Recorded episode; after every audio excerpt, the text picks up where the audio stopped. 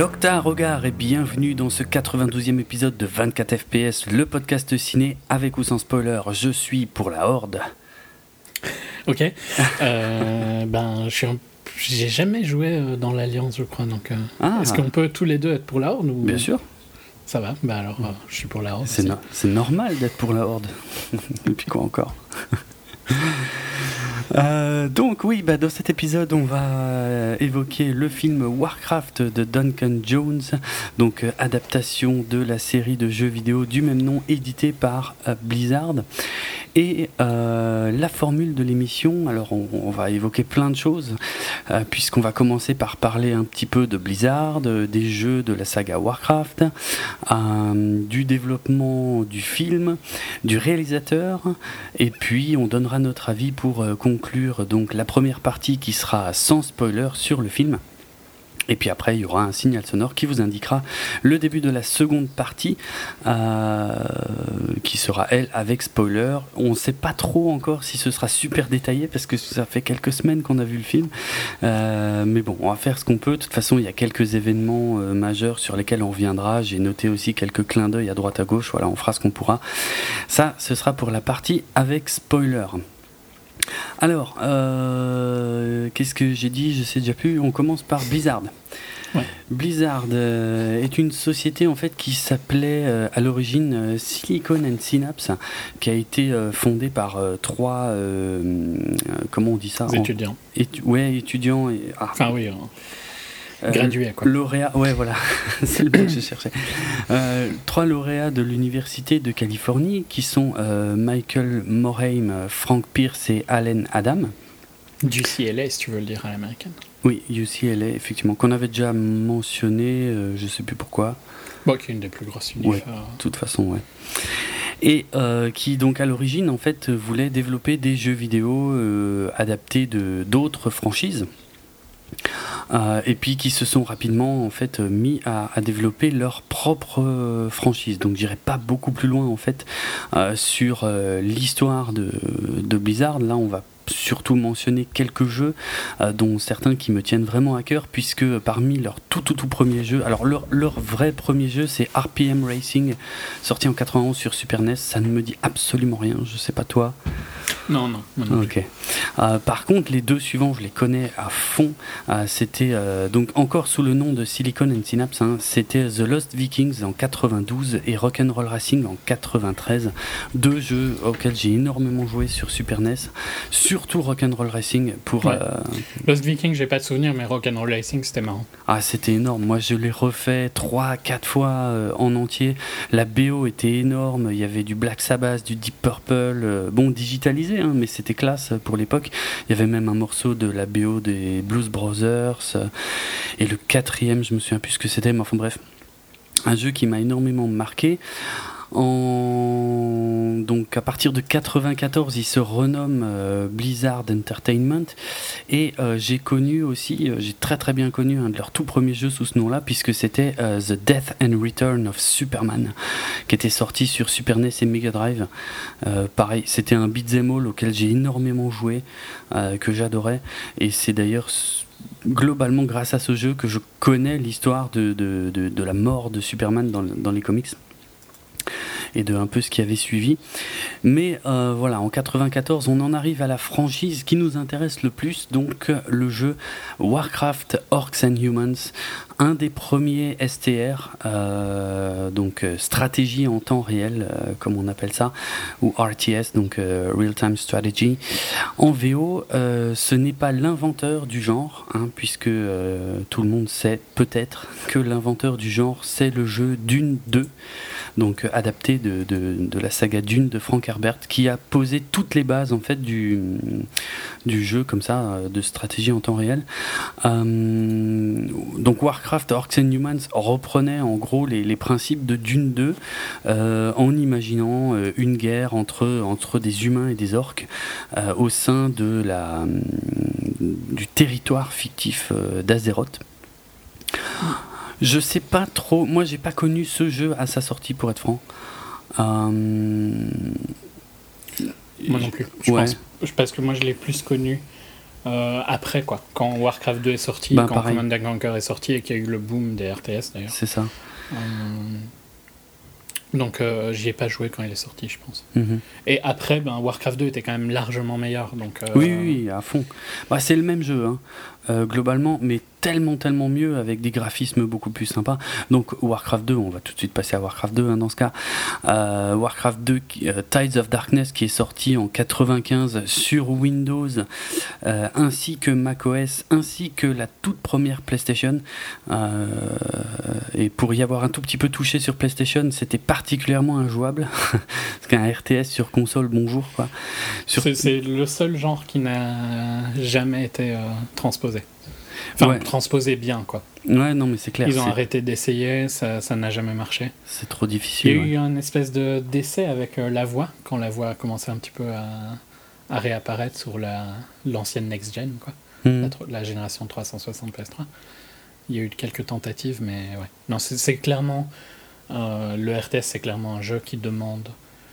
Tu ne peux pas compenser la perte du clavier et de la souris de la même manière que tu peux dans un F P S. Ouais. Où dans un F P S, t'as pas des masses de touches au final. Euh, non. T'as pas beaucoup à gérer en dehors. Et donc, à partir du moment où tu compenses le, la perte de précision avec de l'auto-aim, mm-hmm. t'as pas une perte énorme, tu vois. Euh, alors qu'en R T S, c'est complètement impossible. Tu peux ouais. pas micro, euh, tu peux pas regarder ta carte. Euh, et... Ouais, enfin, c'est impossible. Ouais, non, c'est super chiant.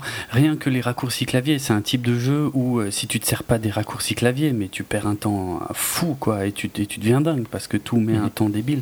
Si tu dois à chaque fois déplacer la souris et cliquer partout, tu deviens taré, quoi.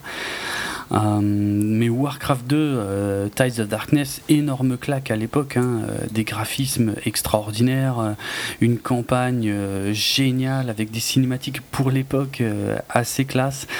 Euh, puis tu pouvais. Euh... Alors je vais être franc, je, je, je saurais pas dire si dans le tout premier euh, on pouvait déjà euh, incarner soit les humains, soit les orques en fait. Je sais ah, je me rappelle plus. Ouais, non, je saurais pas dire non plus. C'est pas impossible, mais j'en suis pas sûr à cent pour cent. Et ça, c'était une des grosses forces de Warcraft deux parce qu'on avait deux campagnes totalement différentes. Alors, en, en termes de gameplay pur, c'était la même chose. Oui, mais ça n'empêche que t'avais vraiment deux histoires qui valaient la peine d'être, à fond, d'être faites. À fond, c'était vraiment classe. Ah, ouais. Et euh, ouais, j'ai beaucoup joué euh, sur Mac, donc à l'époque. Euh, des années plus tard, euh, je jouais encore avec le, euh, je sais pas comment ça s'appelait, le Map Editor, un truc comme ça, où je, où je m'amusais en fait à essayer de recréer la bataille du gouffre de Helm du Seigneur des Anneaux avec le moteur de Warcraft. Enfin, c'est un truc euh, pendant des années, des années, des années, je ne m'en lassais pas, quoi. Tous les sons, les trucs, euh, j'ai fait j'ai fait les deux campagnes plusieurs fois, enfin extraordinaire quoi. Alors, après j'étais aussi fort fort fan de Command and Conquer, hein, qui est pas le sujet du jour, mais non mais qui est... je pense que j'aimais un peu mieux même euh, l'ambiance de Command and Conquer, parce qu'au ah ouais. final je pense que même petit, la fantasy ça m'a ça me fatigue assez, enfin ça m'ennuie assez vite. Tu vois. D'accord. Euh, et donc euh, je pense que Command and Conquer m'intéressait plus. Mmh. Et Starcraft m'intéressait plus, j'ai beaucoup plus joué à Starcraft. D'accord, ouais, pas moi, du coup moi j'ai jamais touché à Starcraft, je connais pas du tout. Euh, l'année suivante, en quatre-vingt-seize, ils ont sorti une extension Warcraft deux Beyond the Dark Portal.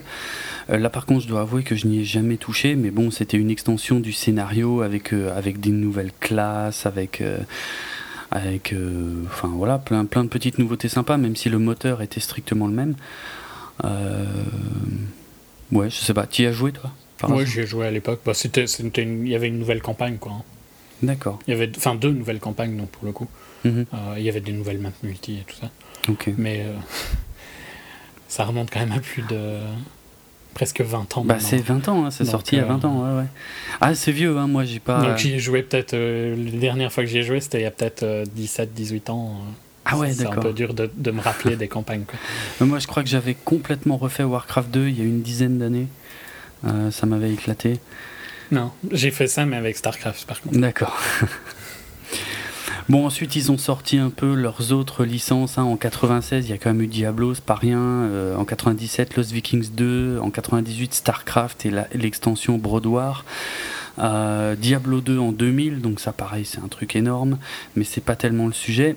Et en deux mille deux, euh, ils ont sorti Warcraft trois Reign of Chaos, le premier jeu en trois D euh, de la saga, donc qui reprenait absolument toutes les bases de Warcraft deux, mais avec des, des graphismes sublimés pour l'époque, des, des cinématiques extraordinaires que je trouve encore sublimes aujourd'hui. Mmh. Euh, qui, n'ont, qui ont vraiment très bien vieilli, euh, des campagnes magnifiques avec des histoires passionnantes. Il y avait l'introduction des héros euh, qui était super sympa. Euh, pareil, ça, c'est un jeu que... C'était un très bon concept. Euh, ah ouais, c'était énorme Warcraft trois, franchement. C'était, euh, l'année suivante, il y a eu euh, l'extension euh, Frozen Throne euh, qui permettait de continuer avec de nouvelles classes et tout. C'était... Euh, Quel jeu, quoi. Franchement, quel jeu totalement historique. Euh, par contre... C'est, en... c'est lui qui a permis euh, Dota aussi. Ah, tout à fait, tout à fait, oui, oui. C'était un, un mod de, de Warcraft trois, en fait, qui a donné naissance à, à Dota, ouais, tout à fait. Que je connais très peu, par contre, hein, pour être franc. Oui, mais enfin, c'est pour dire que le style de jeu le plus important au niveau e-sport de nos jours, le MOBA, quoi, mm-hmm. ça vient de Warcraft trois. Exact, exact. Euh... Ouais, pareil, tu vois, c'est, que ce soit Warcraft deux ou trois, comparé au nombre d'heures que j'ai pu y jouer, aujourd'hui j'en ai quand même assez peu de souvenirs, si ce n'est que c'était vraiment cool, quoi, mais j'ai rien de ouf à raconter, mais... Non, mais les campagnes étaient vraiment intéressantes, ouais. Il y avait des belles cinématiques, c'était ouais, pris ouais.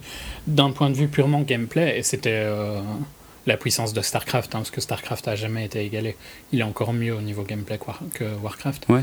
mais le gameplay de Warcraft est parfait, l'équilibre entre les... Cla- entre les...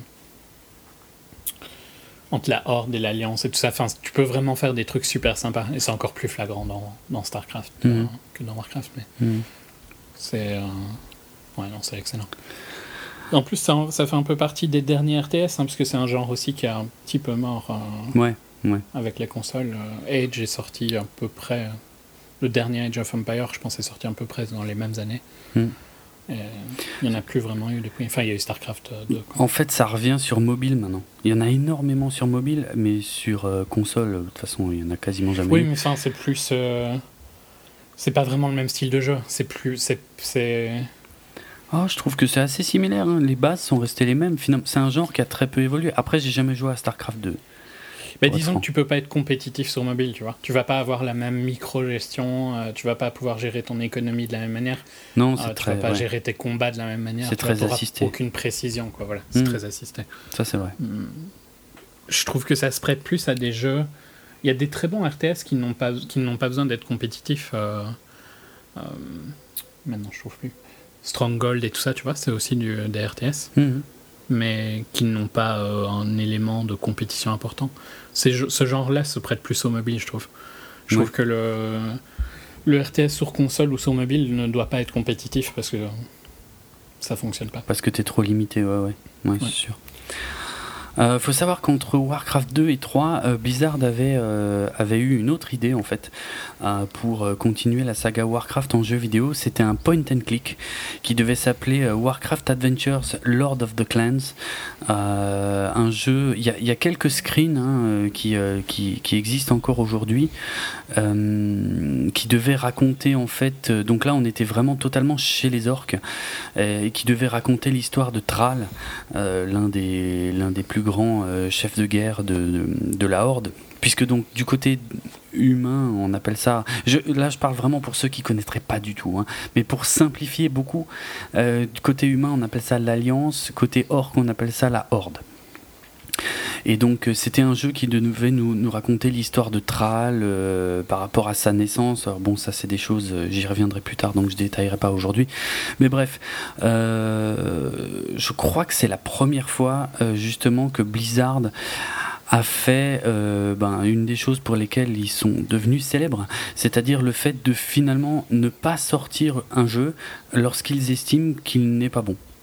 Mm.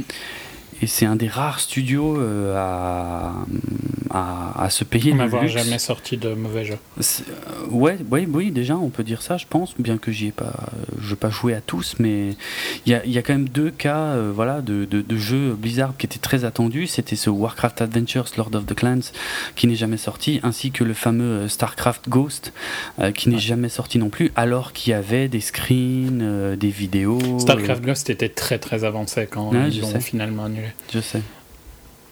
Mais ça... Ouais, non, bah, c'est peut-être un peu moins vrai maintenant, euh, même si Overwatch a quand même été quand même assez bien reçu, mais ça fait partie quand même vraiment des studios.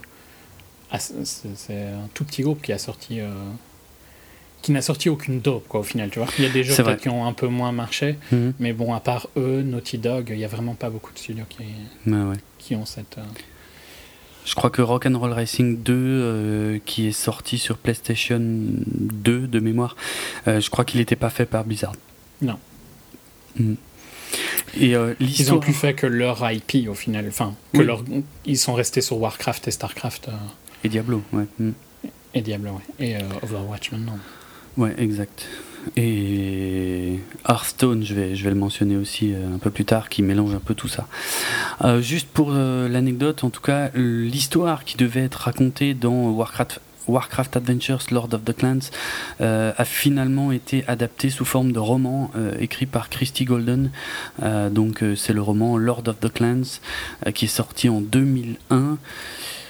Je suppose, c'est vrai, je me rends compte que j'ai oublié de vérifier, mais je suppose qu'il est sorti en France, parce qu'il y a quand même pas mal de romans Warcraft qui sont sortis euh, en France. Euh, bon, personnellement, je n'en ai lu qu'un, mais euh, voilà, ça c'était pour, euh, pour l'anecdote. En tout cas, Warcraft trois, moi, encore aujourd'hui, il est toujours installé sur mon Mac. Hein. J'ai jamais pu me décider. Tu l'as jamais désinstallé ? Non, non, je peux pas, parce que je, je sais pas, je... je... Ça, va, ça peut me prendre d'y jouer n'importe quand et euh, je trouve qu'il est toujours super sympa à jouer, euh, je m'éclate. Bah, le gameplay est toujours nickel. Ouais, c'est, euh... ça, c'est ça. Ouais. Euh, et, bon. Et en plus, une des forces de Blizzard, c'est que ça n'a jamais été les plus beaux graphismes du moment, et non. ça va être encore plus visible avec World of Warcraft. Ouais.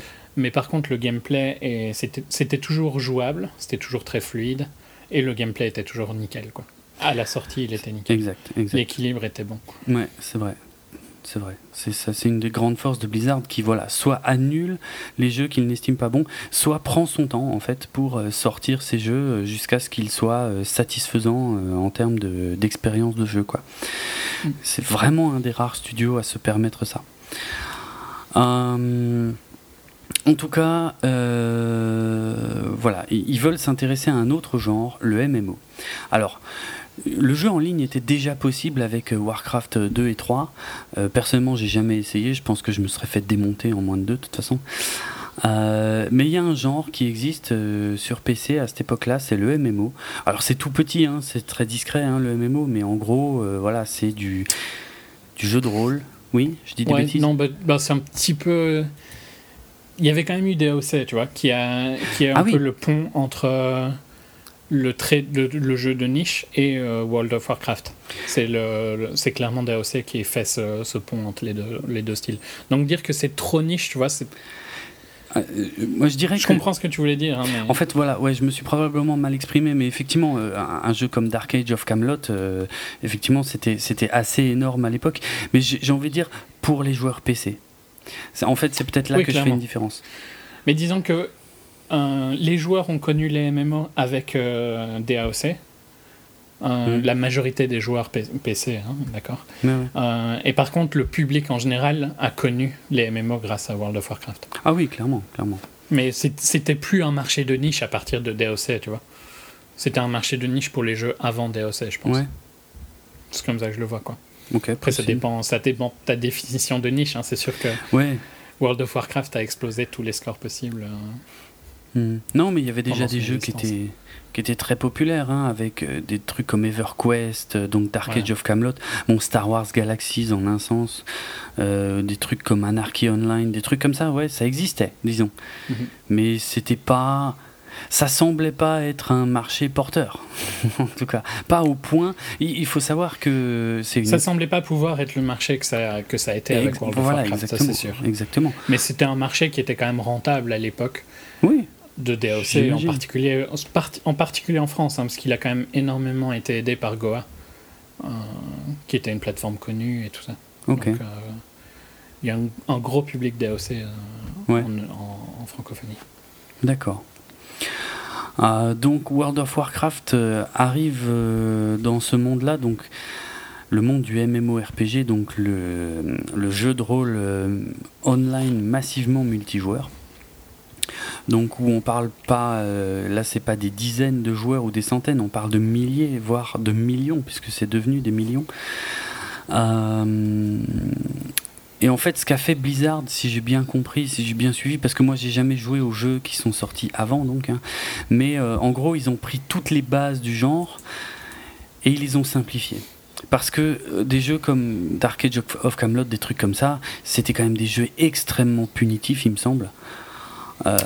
Oui et non, mais, mais je te laisse finir et puis après je, je dirai d'autres trucs. Bah, je sais pas, hein, je te parle de mes expériences, de, de choses que j'ai entendues à l'époque, j'ai pas fait de recherche et particulière. Disons qu'ils ont simplifié à mort euh, le rush de l'X P, donc le, la partie euh, avant le endgame, quoi. Donc je vais utiliser ouais. des termes, tu vas devoir traduire un peu, je pense. Oui, oui, le, le endgame, en fait, donc, c'est toute la partie du jeu qu'on fait quand on a atteint le niveau maximum de son personnage, de son niveau d'expérience et d'équipement. Enfin, d'équipement, non, pas tout à fait.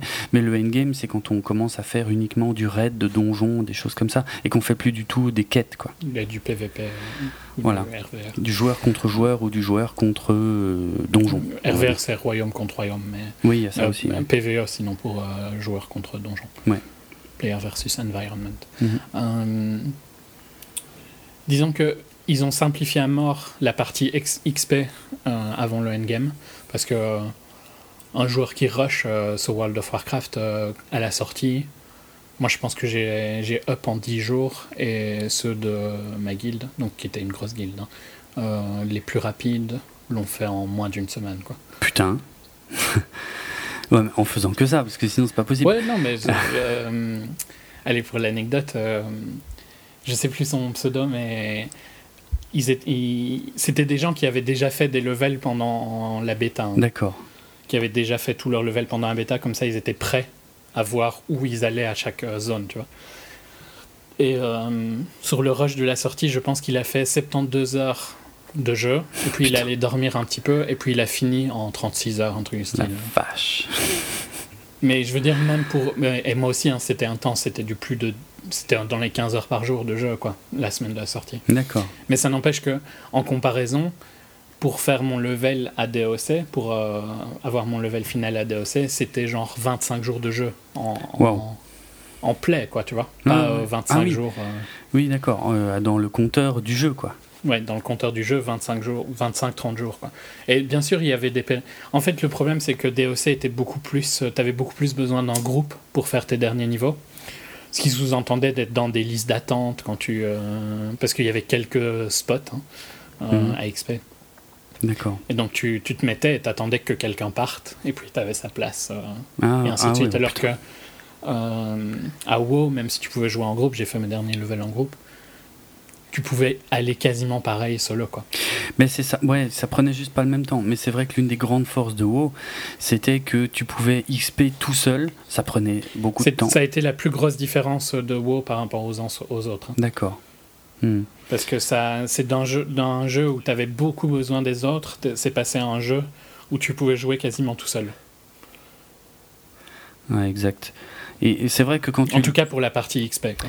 Ouais, ouais, mais quand, quand, c'est vrai, quand tu levelais avec des, avec des gens euh, bah, qui avaient des niveaux plus élevés que toi, euh, je, je, je fais très attention, je fais exprès hein, de ne pas euh, noyer nos auditeurs sous, du, euh, comment, sous tous les termes de WoW euh, qui me reviennent, parce que sinon ils ne vont rien comprendre s'ils n'ont jamais joué à WoW. Mais ouais, c'est vrai que quand tu, quand, quand tu quêtais avec comme ça, des gens euh, qui avaient déjà fait les trucs, ça allait tellement plus vite, quoi. Mais en même temps, ouais, tu, pouvais, tu pouvais très bien le faire tout seul et tu t'amusais aussi, quoi. Ouais. Par contre, à l'inverse, euh, une des grosses stratégies de WoW a été d'utiliser des... Donc pour promouvoir le endgame, pour attirer les gens qui venaient de jeux et qui étaient des hardcore gamers, parce que c'est important. Dans un M M O, c'est très important que les hardcore gamers t'aiment bien, parce que c'est eux qui vont faire ta pub. Oui. Même si c'est une toute petite niche, mais c'est... ils sont très, très, très, euh, très bruyants, quoi, comme niche. Oui, oui, c'est vrai.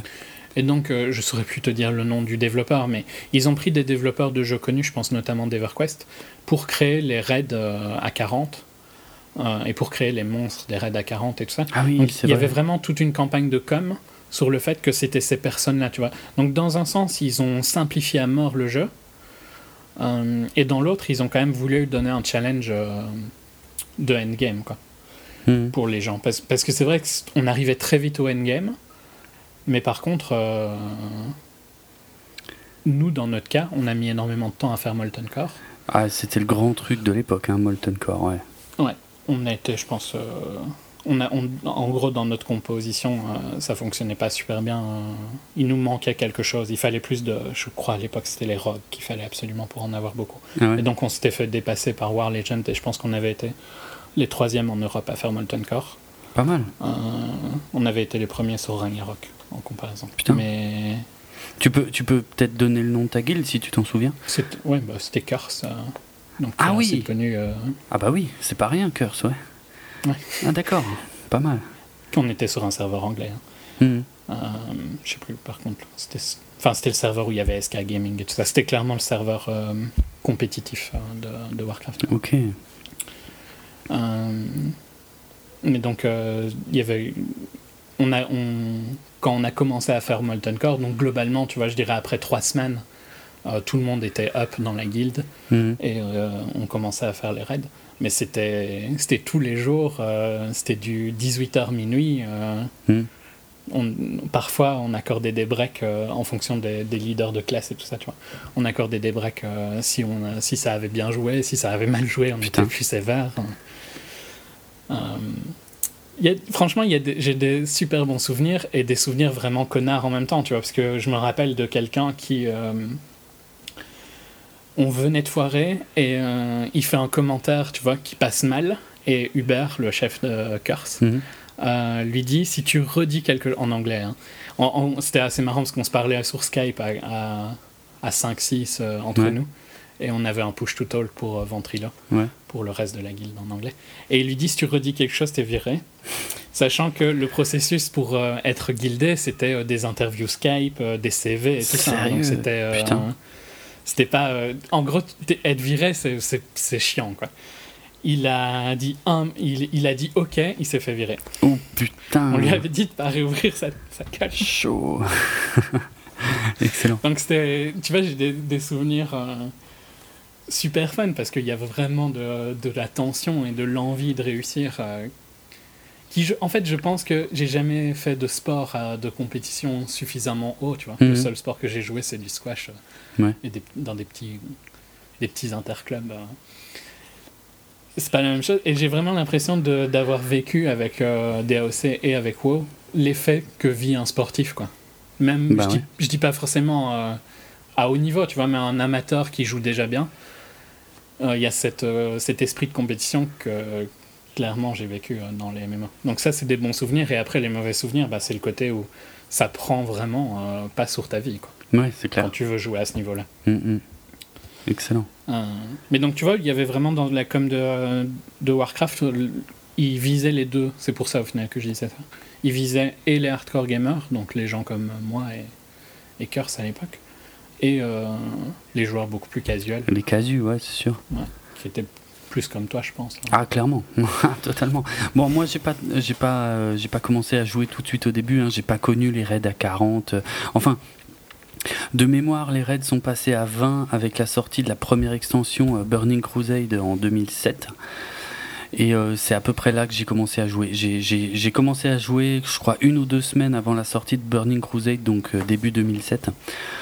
Et moi, le, par contre, le jeu s'est casualisé à mort entre-temps. Ah, ah oui, ah oui, par contre, parce que, c'est vrai. Euh, c'est bien de moi, tu vois, les raids à quarante, en gros, les raids à quarante, j'adorais. Parce que je, je suis plus un joueur P V P à la base. D A O C, c'était clairement un jeu P V P.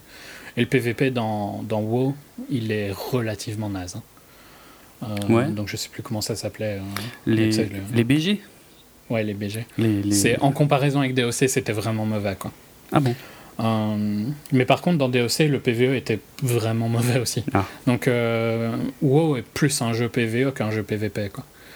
Et, ouais. et dans les raids à quarante je trouvais le challenge que je retrouvais dans le P V P de D O C, si tu veux. Et par contre, plus, plus tard, quand c'est des raids à vingt, et euh, j'ai rejoué à Burning Crusade après. Euh, donc moi, j'ai fait Molten Core et Black Windler, et puis j'ai arrêté. Ok. Euh, et puis après, j'ai rejoué plus tard à Burning Crusade, quoi. Et, et c'était plus du tout le même. Il n'y avait plus du tout cette compétition et ce côté où il faut vraiment que tout le monde soit, au, soit OK. Et sur quarante, c'est beaucoup plus dur à avoir que sur vingt. Ouais. Et donc, moi, ouais, ouais. Je, ouais, je l'ai trouvé beaucoup moins intéressant à l'époque où tu y as joué qu'à l'époque où j'y ai joué, tu vois. D'accord. Mais euh, je peux comprendre aussi qu'il attire. Il a attiré plus de public en, est, en devenant de plus en plus casual, hein, c'est logique. Ouais, ouais, je, à ce qui me semble, de toute façon, à, à chaque extension, c'est devenu de plus en plus casual. Et je crois que même le leveling d'aujourd'hui n'a plus rien à voir avec ce que j'ai connu. Il paraît que c'est ultra simple maintenant, que tu fais ça en quelques jours, même tout seul. Euh, ça n'a strictement plus rien à voir, quoi. Quand on dit qu'ils ont simplifié à l'époque, en fait, c'était euh, hardcore par rapport au jeu tel qu'il est maintenant. Oui, mais il faut dire par contre qu'avant, le leveling de D A O C était très difficile, mais le leveling, par exemple, d'EverQuest, c'est, c'est du pur enfer, quoi. Ah ouais. Je, je... trente-six quinze my life, hein, mais mmh. quand j'étais plus jeune, je faisais des... Et pour euh, des auditeurs qui habiteraient à Liège, ils se rappellent de Console Land, rue Trappé. Console Land, rue Trappé faisait des nuits. Il n'existe plus, hein, donc je peux faire la pub. Mmh. Euh, faisait des nuits le vendredi, de huit heures à huit heures. Et... Ok. C'était souvent des trucs que je faisais donc après ma journée d'école, hein, parce que j'étais juste à côté à l'école. Mmh, pratique. Euh, je, j'allais euh, là-bas et euh, je faisais la nuit. Et la majorité d'entre nous, on jouait à C S, euh, euh, à, à Warcraft, à Starcraft, euh, mmh. à Edge parfois. Mais il y avait un mec qui jouait à EverQuest. Euh, parce que ben, à l'époque, les connexions Internet, c'était pas la même chose que maintenant. Bah, hein, c'est clair. Là. C'est, ouais, c'est important ça aussi. Hein. Mmh. Mmh. Et... Et parfois, tu le voyais mourir et essayer d'aller rechercher son équipement qui dropait là où euh, il était mort, ouais. et que quelqu'un pouvait prendre. Donc, tu vois, ah, donc putain, il perdait ouais. son équipement. C'est... Chaud. Et enfin, franchement, c'était, c'était immonde. Quoi. Ouais. Euh, donc, déjà, enfin, tu vois, le, avant, avant Warcraft, enfin, euh, avant WoW, c'était vraiment immonde, c'était vraiment difficile. C'était déjà très facile pour moi à son arrivée, et maintenant, ça n'a quasiment plus d'intérêt. C'est presque comme Guild Wars, tu vois. C'est juste pour t'apprendre à contrôler le perso vite ouais, fait. Ouais. Parce que pareil, Guild Wars, c'est un truc que tu fais en un week-end, le leveling de Guild Wars. Ah ouais. Et puis après, tu vas faire euh, du P V P. Mm. Et c'est un peu euh, ce qui est devenu WoW. Euh, c'est vraiment deux trois jours, histoire de... que t- quand t'arrives dans le raid, t'aies euh, déjà joué ton perso, quoi. Mais ouais, euh, ouais. ça n'a quasiment plus aucun impact, je trouve. C'est dommage, parce que moi, je jouais beaucoup solo, en fait. J'ai fait partie de guildes avec des potes, des trucs comme ça, mais, mais globalement, moi, euh, c'est vrai que j'avais une expérience de jeu totalement différente. Moi, je m'éclatais sur le solo, le leveling, euh, les quêtes, euh, les trucs comme ça, quoi. Mais je l'ai déjà dit avec euh, beaucoup d'amis, c'est en fait, euh, j'ai, j'ai un ami qui a exactement le même feeling que moi, c'est qu'on recherche le, ce qu'on avait découvert avec D O C. Et je pense que D O C, pour nous, on était entre le casual et le hardcore, tu vois, dans le sens où il mm. n'y avait pas vraiment de gros hardcore gamers à la sortie de D O C. Euh, parce que la majorité des gens venaient de T quatre C ou d'EverQuest ou des trucs comme ça, mais il n'y avait pas cette culture de la performance qu'il y a maintenant, tu vois. Et, et donc, euh, ce côté découverte du jeu, je ne le retrouverai plus jamais. Et c'est assez triste. Et, je pense, et, et j'en ai souvent discuté, parce que je pense qu'en fait, on en a souvent discuté parce qu'en fait c'est, c'est purement de notre faute, tu vois. C'est nous qui, mm. à partir du moment où on va dans un jeu, on veut le aller vite et euh, être les meilleurs, quoi. Ouais. Et tu peux pas être comme ça et découvrir calmement. Et, et c'est, enfin c'est triste, tu vois, parce qu'on retrouvera jamais euh, le plaisir qu'on avait eu. Et d'ailleurs dans WoW, il y avait il y avait quasiment aucun plaisir au début, tu vois. Il y a du plaisir après le endgame, mais tout le leveling, moi, c'était juste une phase à passer, quoi. Ah ouais. Parce que je te, je te dis, c'était vraiment... Et en plus, on était tous censés le faire en deux semaines, à peu près. Oui, d'accord. Pour commencer après. Et donc, c'était vraiment juste une phase, euh, OK, euh, level, level, level, quoi. Mm. J'ai aucun souvenir, en fait, tu vois, de cette phase-là. D'accord. C'est juste, je me levais, j'allais X P, et puis euh, quinze heures plus tard, j'allais dormir, quoi. Putain. Ah non, moi j'aime bien, moi je, je développais mon perso. Ah tiens, anecdote, c'est de WoW que vient d'ailleurs mon pseudo euh, Dravenardrock que j'utilise euh, désormais sur Twitter, puisqu'évidemment quand je me suis inscrit au jeu, euh, naïf comme j'étais, j'ai mis Draven, et puis et, c'était forcément déjà pris, euh, et puis putain j'étais dans la merde, je voulais vraiment m'appeler Draven et je savais pas comment faire et tout, bon, bref, j'ai cherché un jeu de mots avec le hard rock, euh, et puis j'ai stylisé ça en enlevant des lettres, en changeant des petits trucs, et puis voilà. Il s'est appelé Draven Hard Rock, euh, mon main.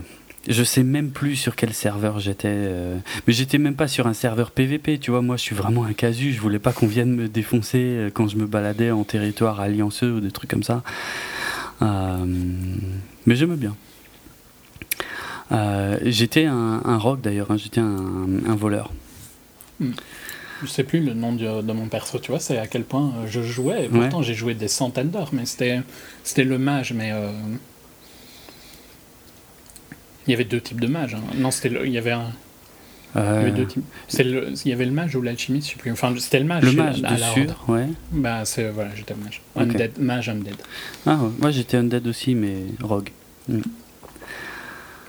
Euh, ok, ouais, bon, plein de souvenirs, moi j'ai joué pendant quatre ans en tout, euh, puisque donc le niveau max c'était niveau soixante, hein, avec le jeu original, le, c'était monté à soixante-dix avec la première extension, donc Burning Crusade, c'est monté à quatre-vingts en deux mille huit avec la sortie de Wrath of the Lich King, euh, qui est l'extension que j'ai le plus kiffé de loin, j'ai fait absolument toutes les quêtes, le Norfandre, j'ai adoré, et je j'a, j'adore l'histoire d'Arthas, euh, du roi Lich. J'ai jamais joué pour le coup. T'as jamais joué ? J'ai jamais plus joué après Burning Crusade en fait. Ah ouais, d'accord, ah oui, donc ça fait vraiment longtemps quoi.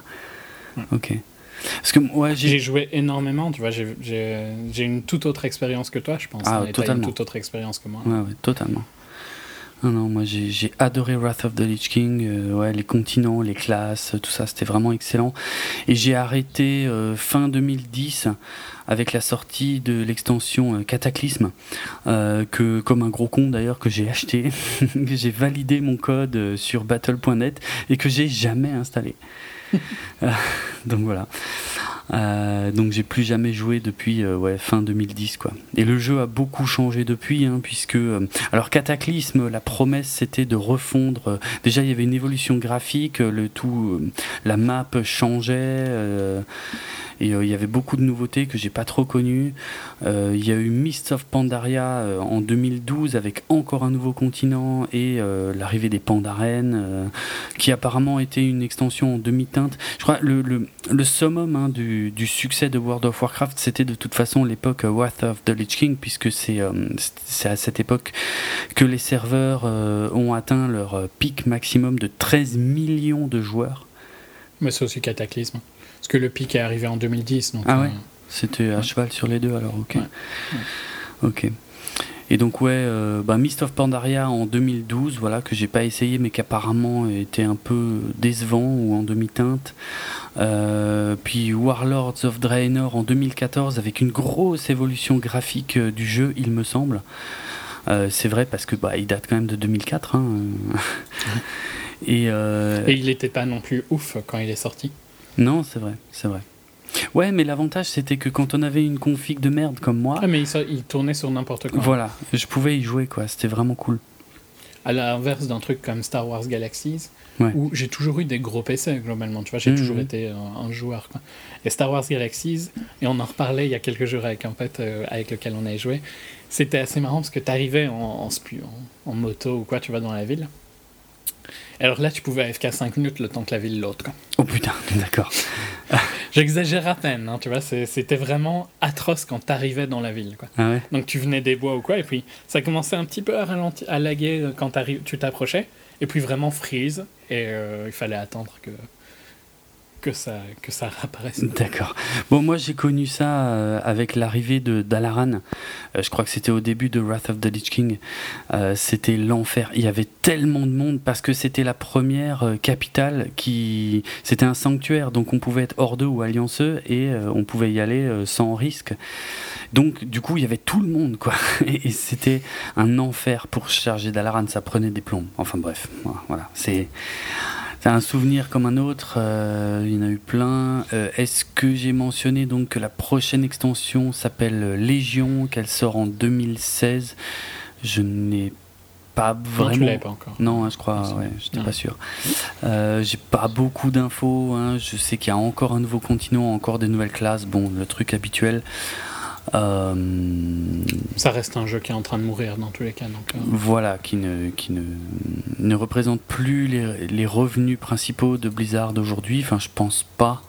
Je crois pas, hein. Je crois que c'est Hearthstone. Non, ça doit être Hearthstone. Hein. Il me semble, ouais. Il me semble. Euh...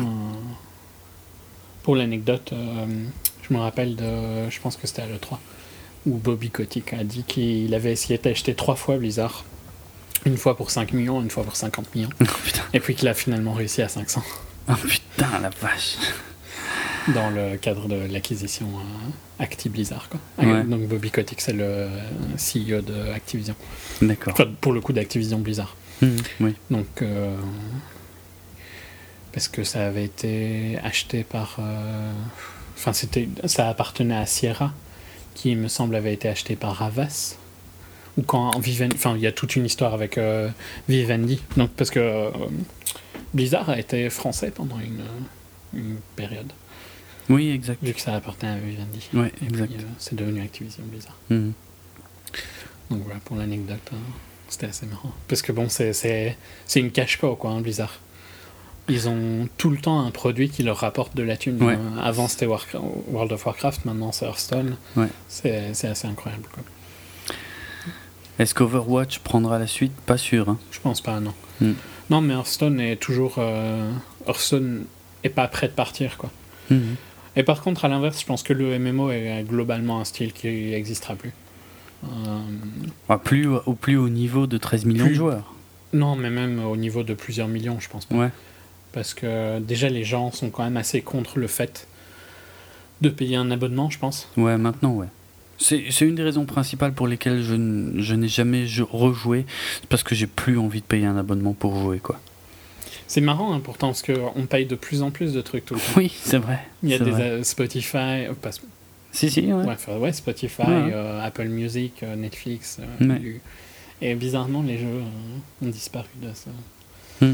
De ça, mais ouais, non, je pense, je pense pas qu'il y aura des, des gros M M O. C'est plus un genre qui marche, quand même. Il y a eu quand même une, vraiment une... Euh, je sais plus c'était quoi le studio de dev de Guild Wars, mais un studio coréen, ouais, ouais. qui avait fait plein de jeux, qui avait fait des jeux super intéressants, tu vois, Tabula Rasa avec euh, Lord British. Ah oui. Euh, enfin, il y a eu une bonne période M M O. Hein. Mm-hmm. C'est un peu fini, mais... Mm-hmm. Ouais. C'est pas le sujet d'aujourd'hui. Non. Euh... Bon, Blizzard a toujours du pognon, au point de, on va revenir un peu en arrière, en deux mille six, d'annoncer qu'ils vont euh, produire un, un film Warcraft. Donc là, on était encore à l'époque où je jouais, donc forcément, euh, j'étais fou, comme la plupart des gens. Hein. C'était avant... Euh, l'annonce initiale date quand même de avant la sortie de Burning Crusade, hein, pour ouais. dire comme c'est vieux. Et, euh, et puis, pendant, pendant, bah en gros, pendant très longtemps, on en est resté là. C'est-à-dire que Blizzard, ok, avait les moyens... C'était en partenariat avec Legendary qui venait de... Ouais. À peine de commencer à exister. C'est vrai, c'est vrai, ça c'est assez intéressant. Et euh, surtout, Blizzard, en fait, dès le départ, voulait...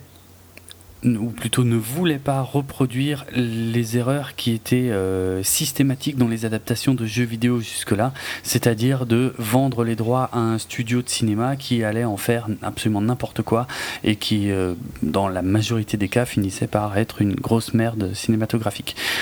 Donc ils voulaient faire un film, mais eux-mêmes. Donc, bien, comme tu l'as dit, en s'alliant quand même avec un, un studio... Euh, un studio qui est quand même impliqué dans, dans le monde du cinéma, mais voilà, il voulait garder le contrôle total du projet de A à Z, et si possible le financer en interne pour éventuellement aussi euh, en toucher tous les bénéfices euh, directement, le plus directement possible. Euh, il s'est pas passé grand chose jusqu'à deux mille huit, euh, puisque, et encore deux mille huit c'est pas fou, hein, c'est juste que Uwe Boll, Tu vois qui c'est, Uwe Boll? Oui, oui, le réalisateur allemand. Le réalisateur allemand complètement taré, spécialiste des pires adaptations de jeux vidéo, des, des grosses bouses. Je les ai pas toutes vues. Enfin, en fait, je, j'ai pas vu grand-chose d'Uwe Boll. Mais bon. Je crois que j'ai vu Postal, en fait. Ah ouais? Et c'était bien?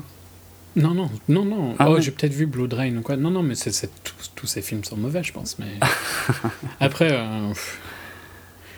Il, fait, il a trouvé un moyen de faire de l'argent en faisant de la merde.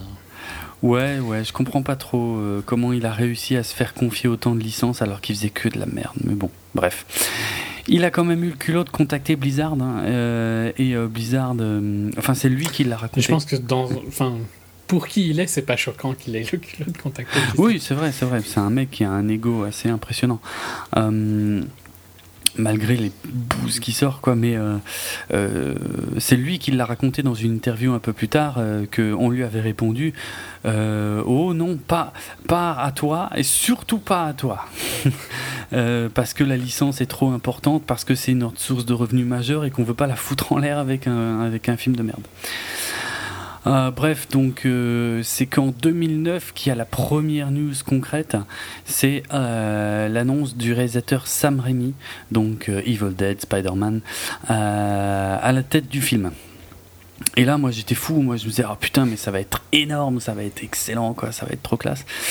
Euh, très peu de news pourtant dans les années qui suivent, et euh, il faut attendre deux mille douze pour apprendre que Sam Raimi quitte finalement le projet.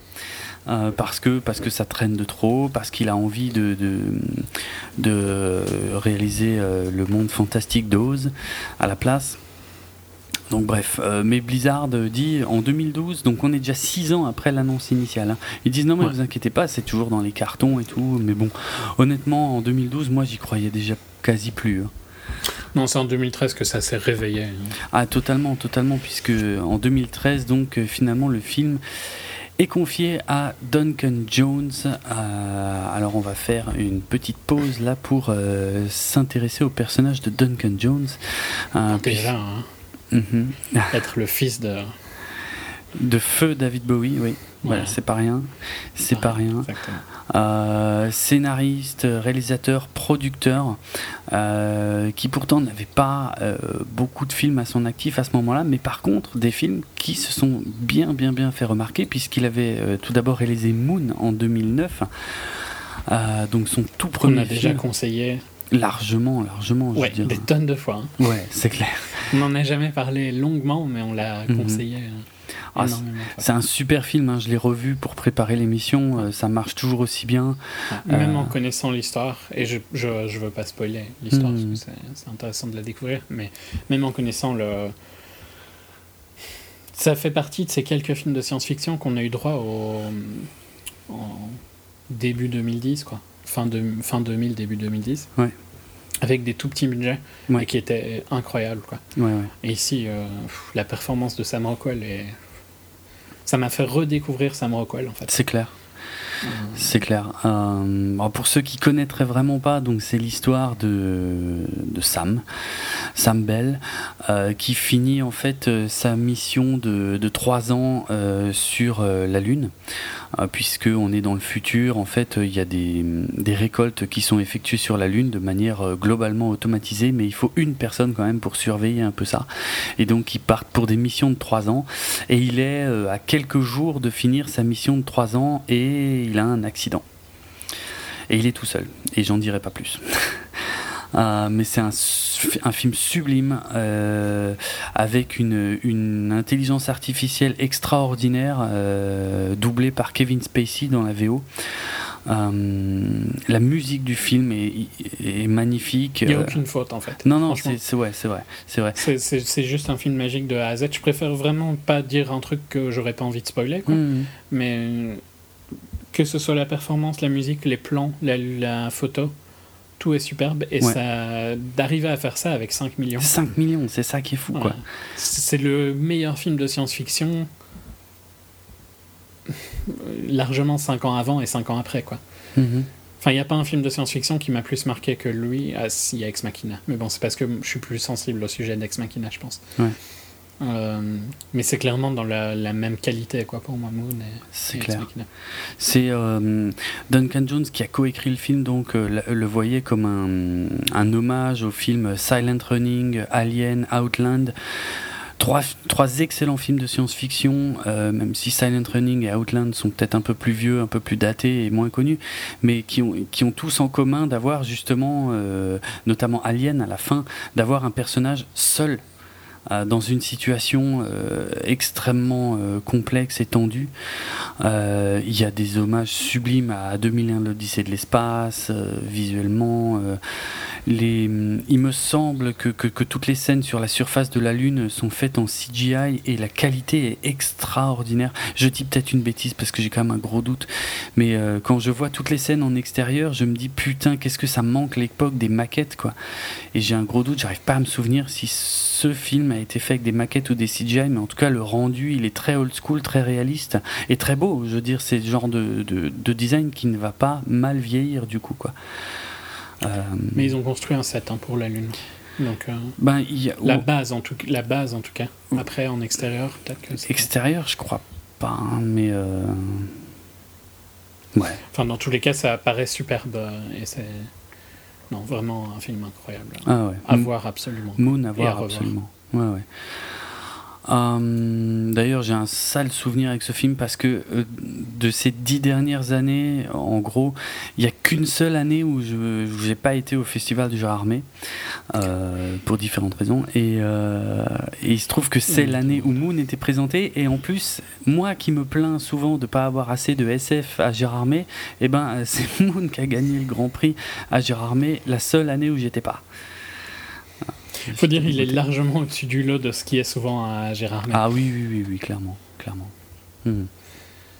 Euh, on enchaîne avec son deuxième film. Ouais, ouais, ouais. Source Code, sorti en deux mille onze, qui était une coproduction euh, franco-américaine avec euh, Jake Gyllenhaal, euh, Michelle Monaghan et euh, Vera Farmiga. Euh, qui est un espèce d'hommage à la fois à Un jour sans fin et à la série Code Quantum, euh, que j'adorais, les deux d'ailleurs, euh, puisque c'est l'histoire d'un, d'un militaire en fait qui participe à un projet, euh, puisqu'il se, en gros, un attentat euh, a été, enfin, euh, s'est déroulé dans un train euh, dans la banlieue de Chicago. Euh, le matin de ce jour-là, et en gros il est euh, on, on projette en fait son esprit euh, dans, dans le corps de quelqu'un qui était présent, et il a huit minutes pour euh, essayer de trouver qui, euh, qui a commis l'attentat, pour éviter qu'il ne commette d'autres attentats en fait, pour trouver une bombe en fait, hein. Ouais, il doit trouver la bombe dans qui, le train, euh, qui, est, euh, qui, qui exploserait à Chicago euh, quelques heures plus tard. C'est ça. Euh, d'ailleurs, c'est... oui. Vas-y.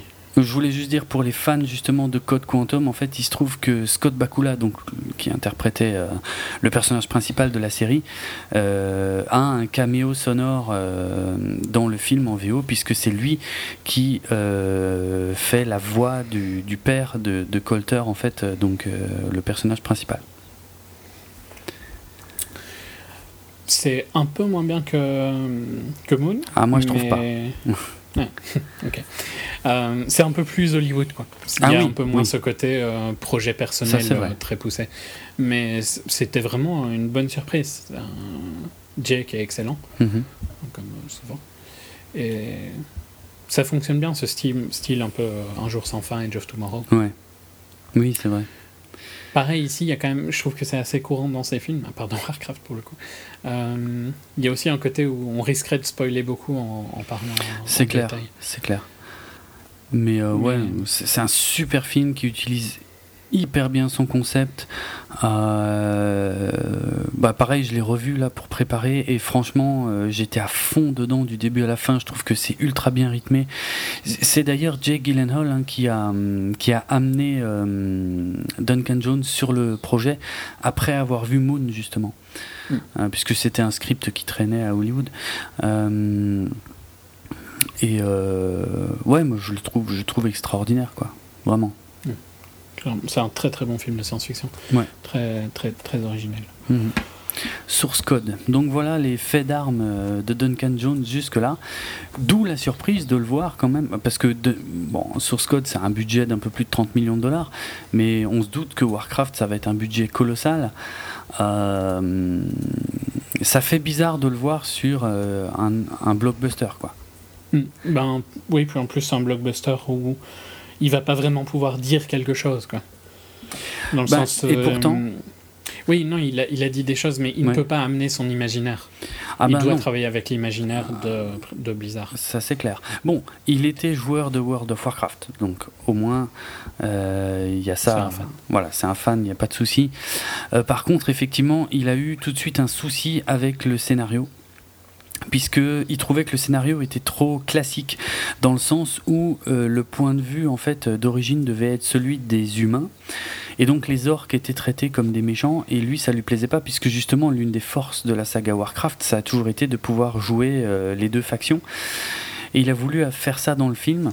Alors, ça fait partie des force et des faiblesses du coup du film je trouve, mais, ouais. mais au moins c'est une bonne idée, euh, c'est-à-dire d'avoir le point de vue des deux clans, et donc il a partiellement réécrit le film avec ça en tête.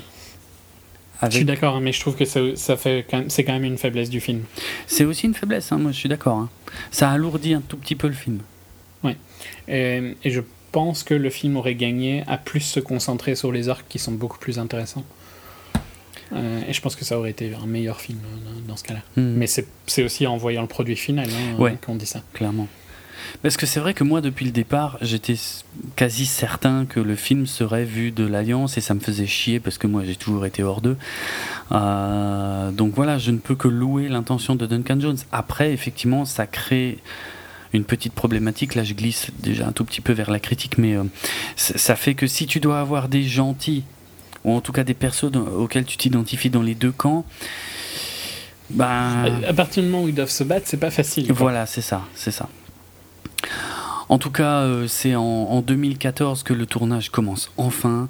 Euh, le budget est un vrai budget de blockbuster. Euh, beaucoup de post-prod, évidemment. Euh, c'est vrai qu'il y avait aussi un truc qui n'était pas clair pendant super longtemps, c'est que moi, je ne savais pas s'ils allaient faire un film animé ou un film live. Or, c'était bien confirmé à cette époque-là que ce serait un film live, quoi. Et là, j'avais très peur, hein, notamment ouais. pour les orques.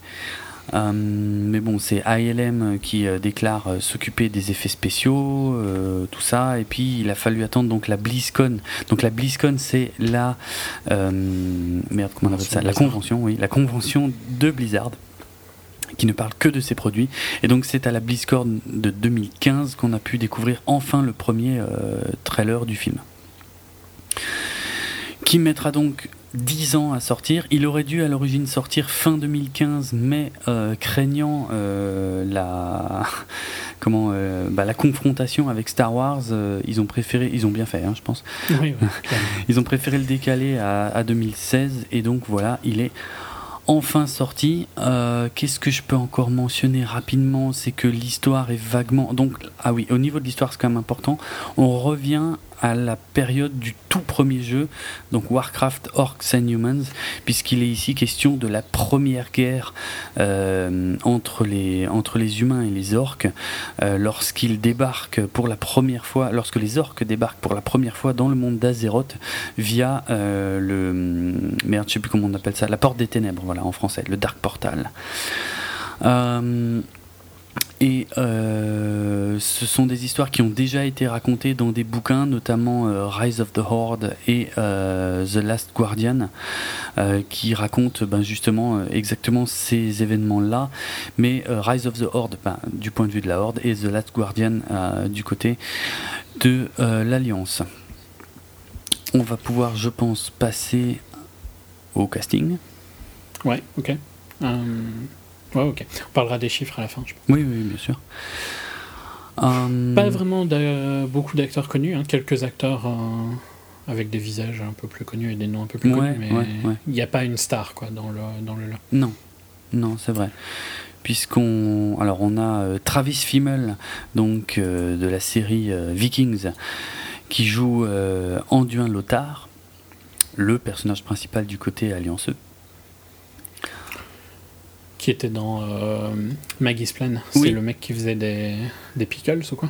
Oui, c'est ça, c'est, non, ouais, ouais, ouais, c'est ça, si, si, ouais, des cornichons, ouais, ouais. Je l'avais trouvé ultra sympa parce que j'ai jamais regardé Vikings, mais je l'avais trouvé assez cool dans, dans Maggie's Plan. Et euh, bah là, c'est un personnage totalement différent parce que c'était un peu un loser en fait hein, dans l'autre ouais. film.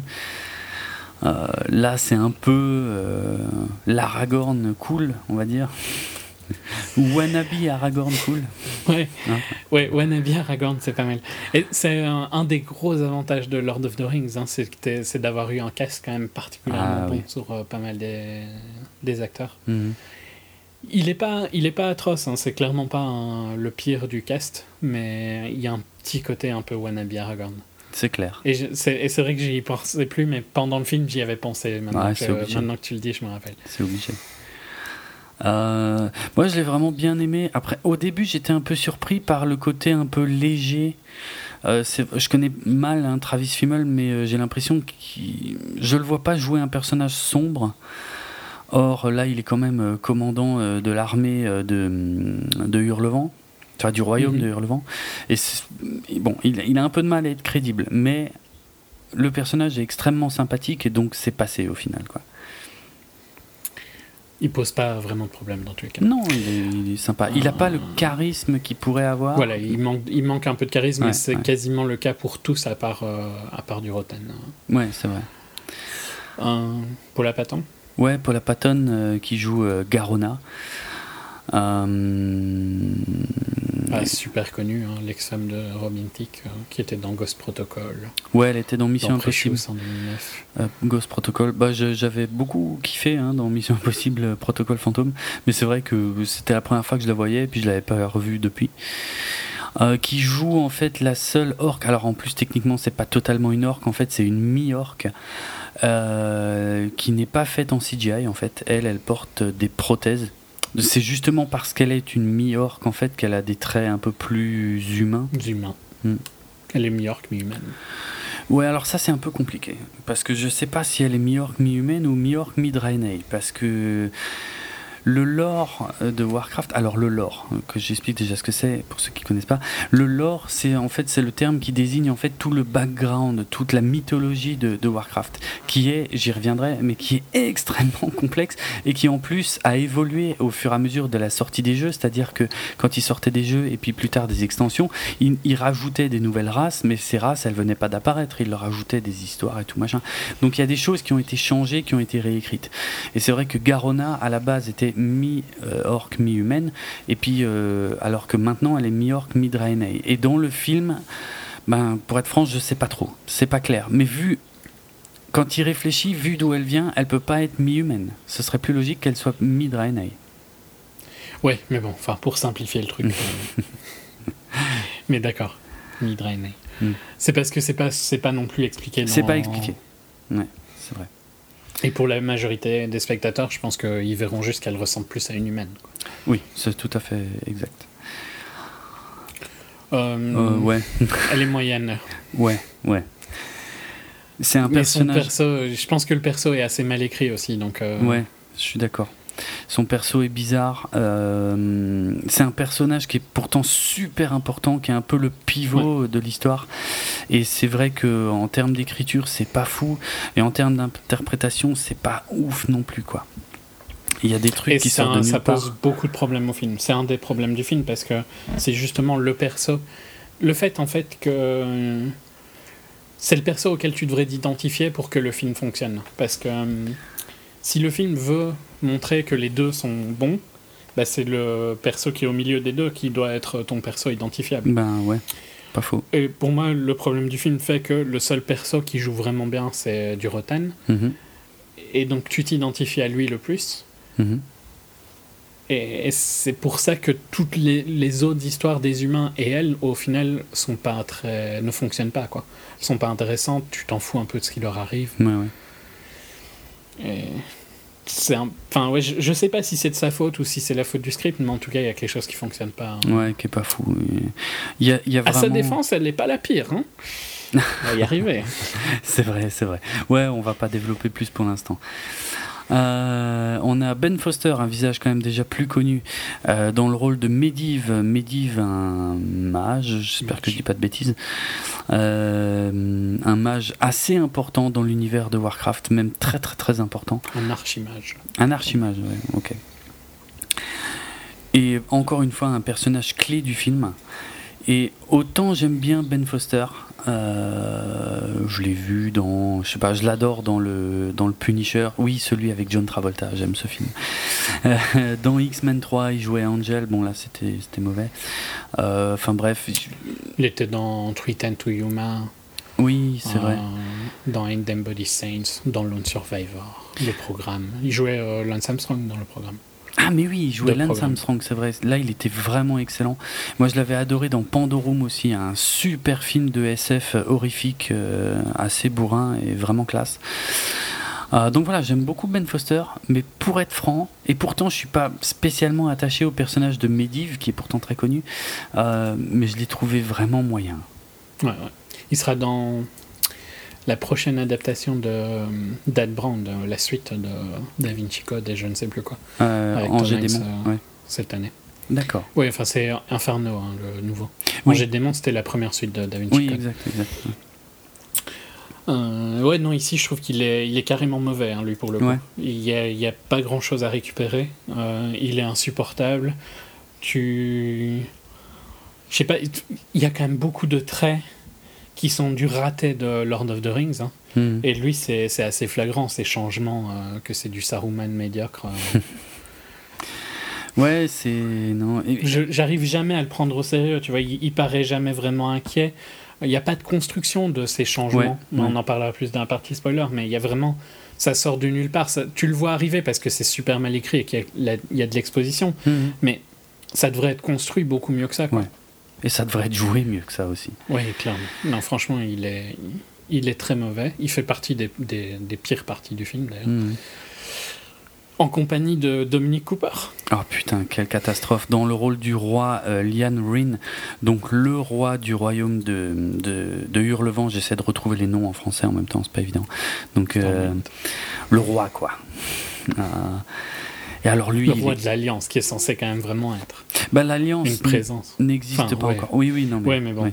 de, de plusieurs rois, pas juste d'un royaume, quoi. C'est une. Euh... Il est censé vraiment régner sur beaucoup, quoi. C'est ça, ouais, ouais. Euh, il est mauvais. Il est très mauvais. Lui, il est, il vraiment... est très sympa dans Preacher, hein, pourtant, le nouveau il show paraît, de D M C. Il, il paraît, ouais, ouais. Euh, mais là, il est insupportable. Il, il... il paraît très con. Oui. Mais c'est pas, c'est pas le pire non plus. Par contre, il, il a l'air idiot, même dans son costume avec la couronne voilà. sur la tête, il a l'air vraiment con. Il a aucune présence. Ouais, ouais, ouais, ouais. Catastrophe. Alors que je le, je, le, je le trouve vraiment très très sympa en, quand il joue le, le, le père de Tony Stark dans, euh, dans le premier Captain America et puis euh, rôle qu'il avait repris dans la série Agent Carter.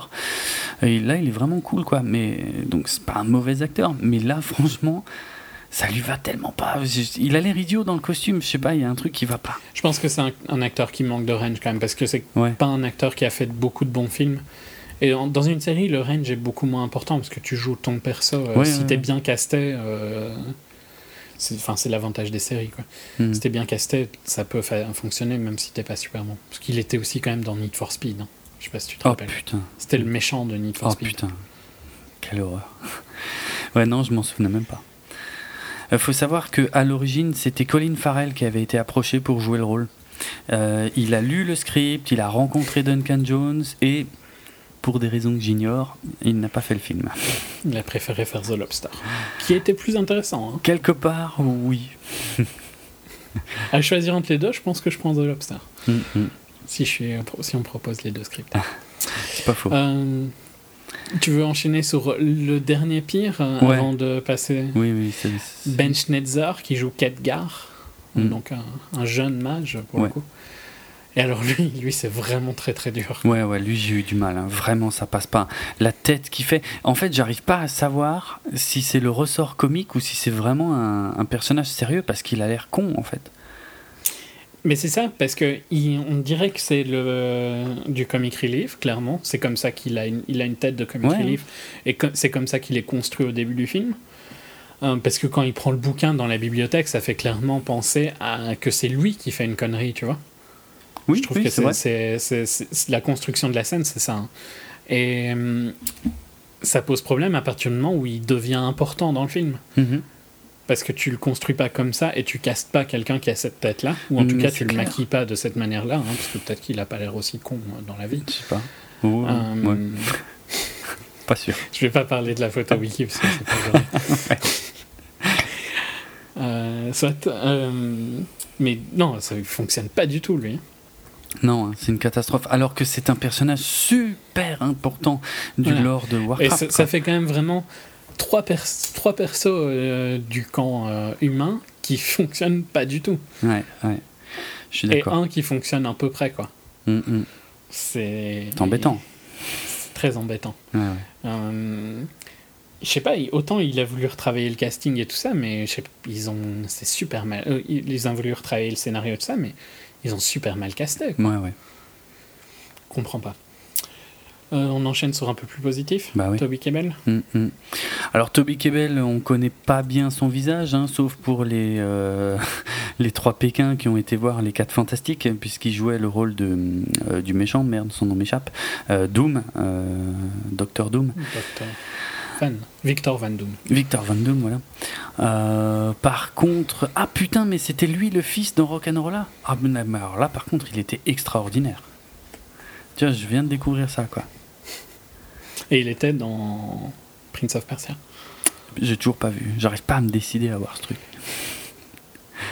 Je sais pas ce que ça vaut. C'est pas très bon. Ouais, je me doute. Non, mais c'est parce que c'était le plus gros, la plus grosse adaptation de jeux vidéo avant euh, Warcraft. Donc c'est marrant qu'il, euh, qu'il soit dans les deux. Mmh, c'est vrai. La, c'est vrai.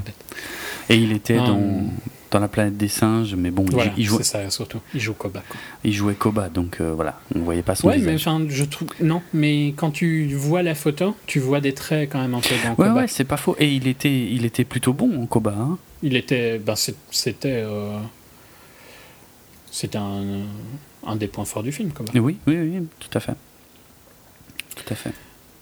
Euh... Et ben ici il est excellent et c'est, ouais.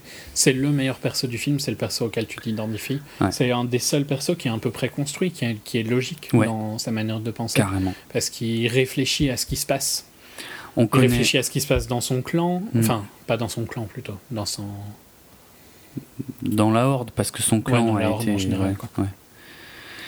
Ouais, c'est ça, c'est, c'est, un, c'est un orc. Et, et c'est le personnage le plus intéressant du film, celui qui a le background le mieux expliqué, celui dont le cheminement de pensée est le plus clair et le mieux écrit, et celui dont l'interprétation euh, arrive à, à, à mêler euh, euh, de l'émotion et, euh, et de la puissance brute, parce que ça reste un orc. Ouais, mais, hum. mais l'émotion qu'il arrive à retransmettre alors qu'il est rempli de C G I... Euh... C'est assez incroyable, parce qu'il fait très réaliste. C'est clair. Ah, bah, bah alors ça, c'est, c'est le moment de, de signaler à quel point les effets spéciaux du film, notamment en ce qui concerne les orques, sont en particulier en ce qui concerne... Je dirais presque uniquement en ce qui concerne les orques, oh, si le... je voulais être méchant. Voilà, je... Parce que c'est un ouais. peu exagéré, tu vois, mmh, mais mmh. les orques sont vraiment faits de manière parfaite. Ouais, totalement. Il y a, j'ai, j'ai rien à reprocher, c'est du C G I euh, sublime, euh, bravo euh, A L M, si c'est, si c'est A L M. Euh, y a, quand tu es dans, le, dans, dans la horde, c'est, c'est superbe. Mmh. Ça, ça paraît pas du tout C G I, ça paraît vraiment être bien. Ouais. Eux, t'as l'impression que c'est, c'est des vrais persos, quoi. Euh, et à l'inverse, je trouve que quand t'es dans Stormwind et tout ça, ça fait très fake, quoi. Ça, ça fait... fait un peu l'effet de Thor, euh, du premier Thor. Ouais, ça fait un peu de toc. Euh, ça fait, ouais, limite à armure en plastoc. Euh, ouais. ouais. Bon, quoique le design général, je trouve sympa. Hein. Je veux dire, je le trouve mais pas raté. Il est raccord un peu, je pense aussi. Donc c'est, mmh. c'est un peu un défaut du du design général de de Warcraft. Oui, c'est ça. Bah, en fait, le, le truc, c'est que du côté humain, c'est très propre. Donc ça, ça, ça fait vite toc. Alors très que lisse. Ouais, lisse, voilà. Et alors que du côté euh, horde, bah c'est c'est sale et, et, et c'est extrêmement bien réussi, quoi. Visuellement, c'est sublime. Mmh. Et donc, ouais, ouais, et euh, voilà, vraiment une très bonne interprétation de, ouais, de Kebbell. Ouais, ouais.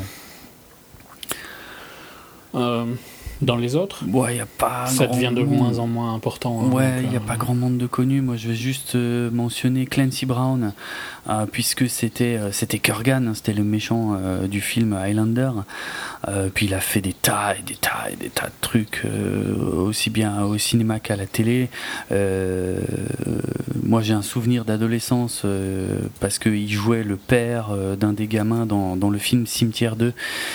Euh, et il était extraordinaire dans ce rôle et euh, voilà. Bon, là il joue donc euh, Main Noire, Black Hand, euh, un des chefs euh, de clan, euh, bah, le, le chef du clan Blackrock, euh, et un des personnages principaux du film. Bon, on le reconnaît pas du tout, mais euh, voilà, le perso est bon. De toute façon, les orques dans l'ensemble sont vraiment classe, hein.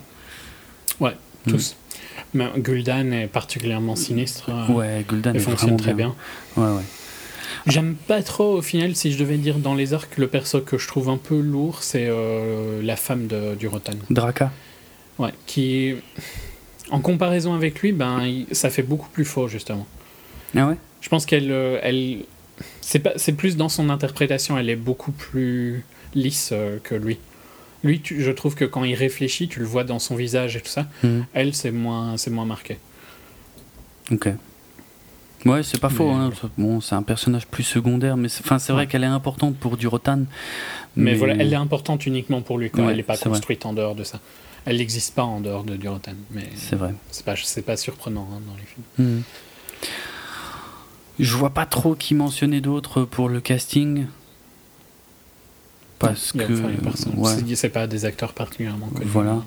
On peut juste peut-être dire que, enfin, euh, je sais pas si je peux le dire maintenant, mais enfin, c'est pas vraiment un spoiler, mais Chris Metzen, parce que c'est pas non plus une grosse surprise, mais Chris Metzen qui est quand même quelqu'un de très important chez Blizzard, puisqu'il est en charge de bah, toute l'histoire, euh, de tout ce qui concerne Warcraft et tout. Il fait partie des, des, des grosses têtes de Blizzard. Il a coécrit le film euh, d'ailleurs. Et euh, il fait un petit caméo. Euh, et, ah oui, c'est lui qui faisait la voix de, de plein de persos en plus dans les jeux, notamment celle de Thrall. Euh, et il, a, euh, il, il joue un vendeur de parfums en fait, dans, les, dans les rues de, de Stormwind. En fait. Voilà, mais bon, sinon sur le casting, ouais, je vois pas trop quoi dire d'autre. Vice-président de, des histoires et de la, du développement de franchise. Pour, c'est, pour ça, c'est ça. Bah. Tu veux donner un petit avis critique déjà ou ouais, euh... parler des chiffres avant ? Oh, je vais commencer par la critique. Euh...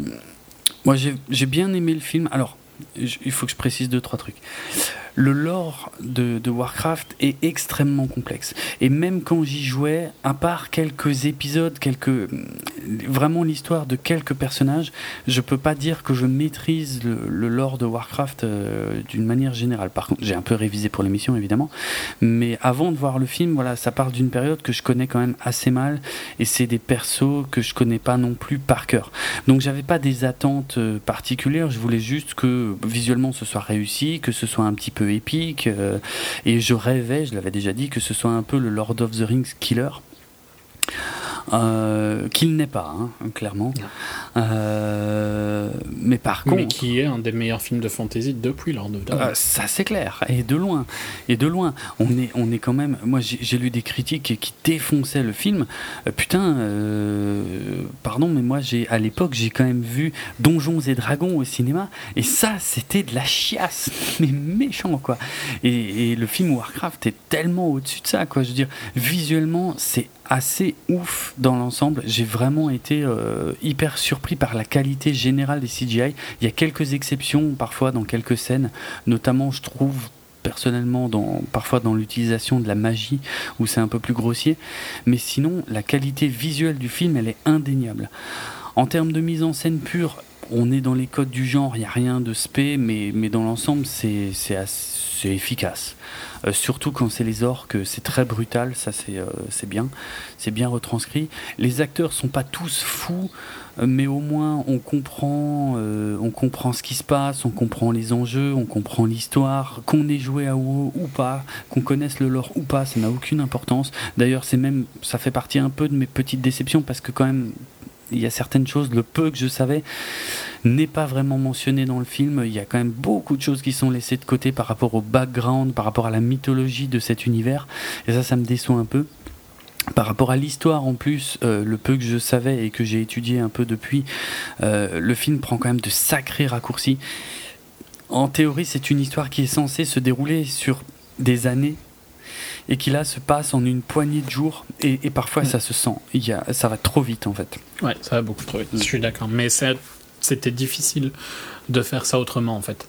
Parce que techniquement, hein, c'est une histoire qui devrait presque être sur une trilogie. Elle mérite ouais. une trilogie dans le sens où le Hobbit ne le méritait pas. Ici, il y a de quoi raconter une trilogie. Et à mon avis, ça pourrait être un meilleur film sur une trilogie, parce que tu pourrais construire beaucoup plus euh, ouais. de background. Mmh. Mais le problème, c'est que faire une trilogie avec une I P qui n'est pas prouvée, euh, c'est pas facile. Chaud. Ouais. Ouais. Lord of the Rings, ils l'ont fait, hein, mais c'est... Enfin, c'était un risque, quoi, Lord, Lord of the Rings. Mmh. Et... Les, les adaptations de jeux vidéo ont mauvais, mauvaise réputation. Je vois pas vraiment en fait comment ils auraient pu faire, tu vois. Mais je suis d'accord avec toi que ça, ça, ça pose problème à l'histoire parce qu'elle est rushée. À fond. Et tu le sens à, à pas mal de moments qu'elle est rushée. Mmh.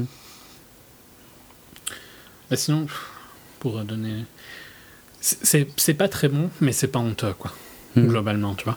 Ça, c'est, c'est très loin quand même de Lord of the Rings, qui ouais, avait ouais. déjà des défauts aussi, mais.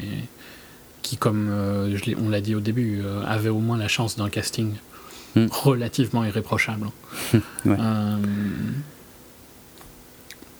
pardon. Ici, bah, ça, c'est le, le gros problème. Euh, puis un scénario plus basique, entre guillemets. Mm. Enfin, en tout cas, pas assez développé sur les points qui sont intéressants dans le scénario. Et il manque quoi d'autre, quoi, tu vois. Il manque tellement de background pour expliquer d'où viennent certaines choses, quoi. Il ouais. n'y avait pas besoin de raconter ben. tout le lore, mais, mais putain, au moins euh, l'origine de, de Medivh, de Gul'dan, de ce qui se passe un c'est peu. Ça, quoi. Pourquoi est-ce que, enfin, euh, tu vois, on arrive à un moment où t'as l'impression qu'il y a eu un film avant ouais. qui disait pourquoi les orques ont besoin absolument. Par exemple. Parce ouais. que tu comprendrais déjà plus pourquoi ils viennent et. Bah oui. T'aurais plus d'empathie avec leurs raisons, tu vois, peut-être. Mmh. Euh, tout, tout ça, ça pose énormément de problèmes. C'est...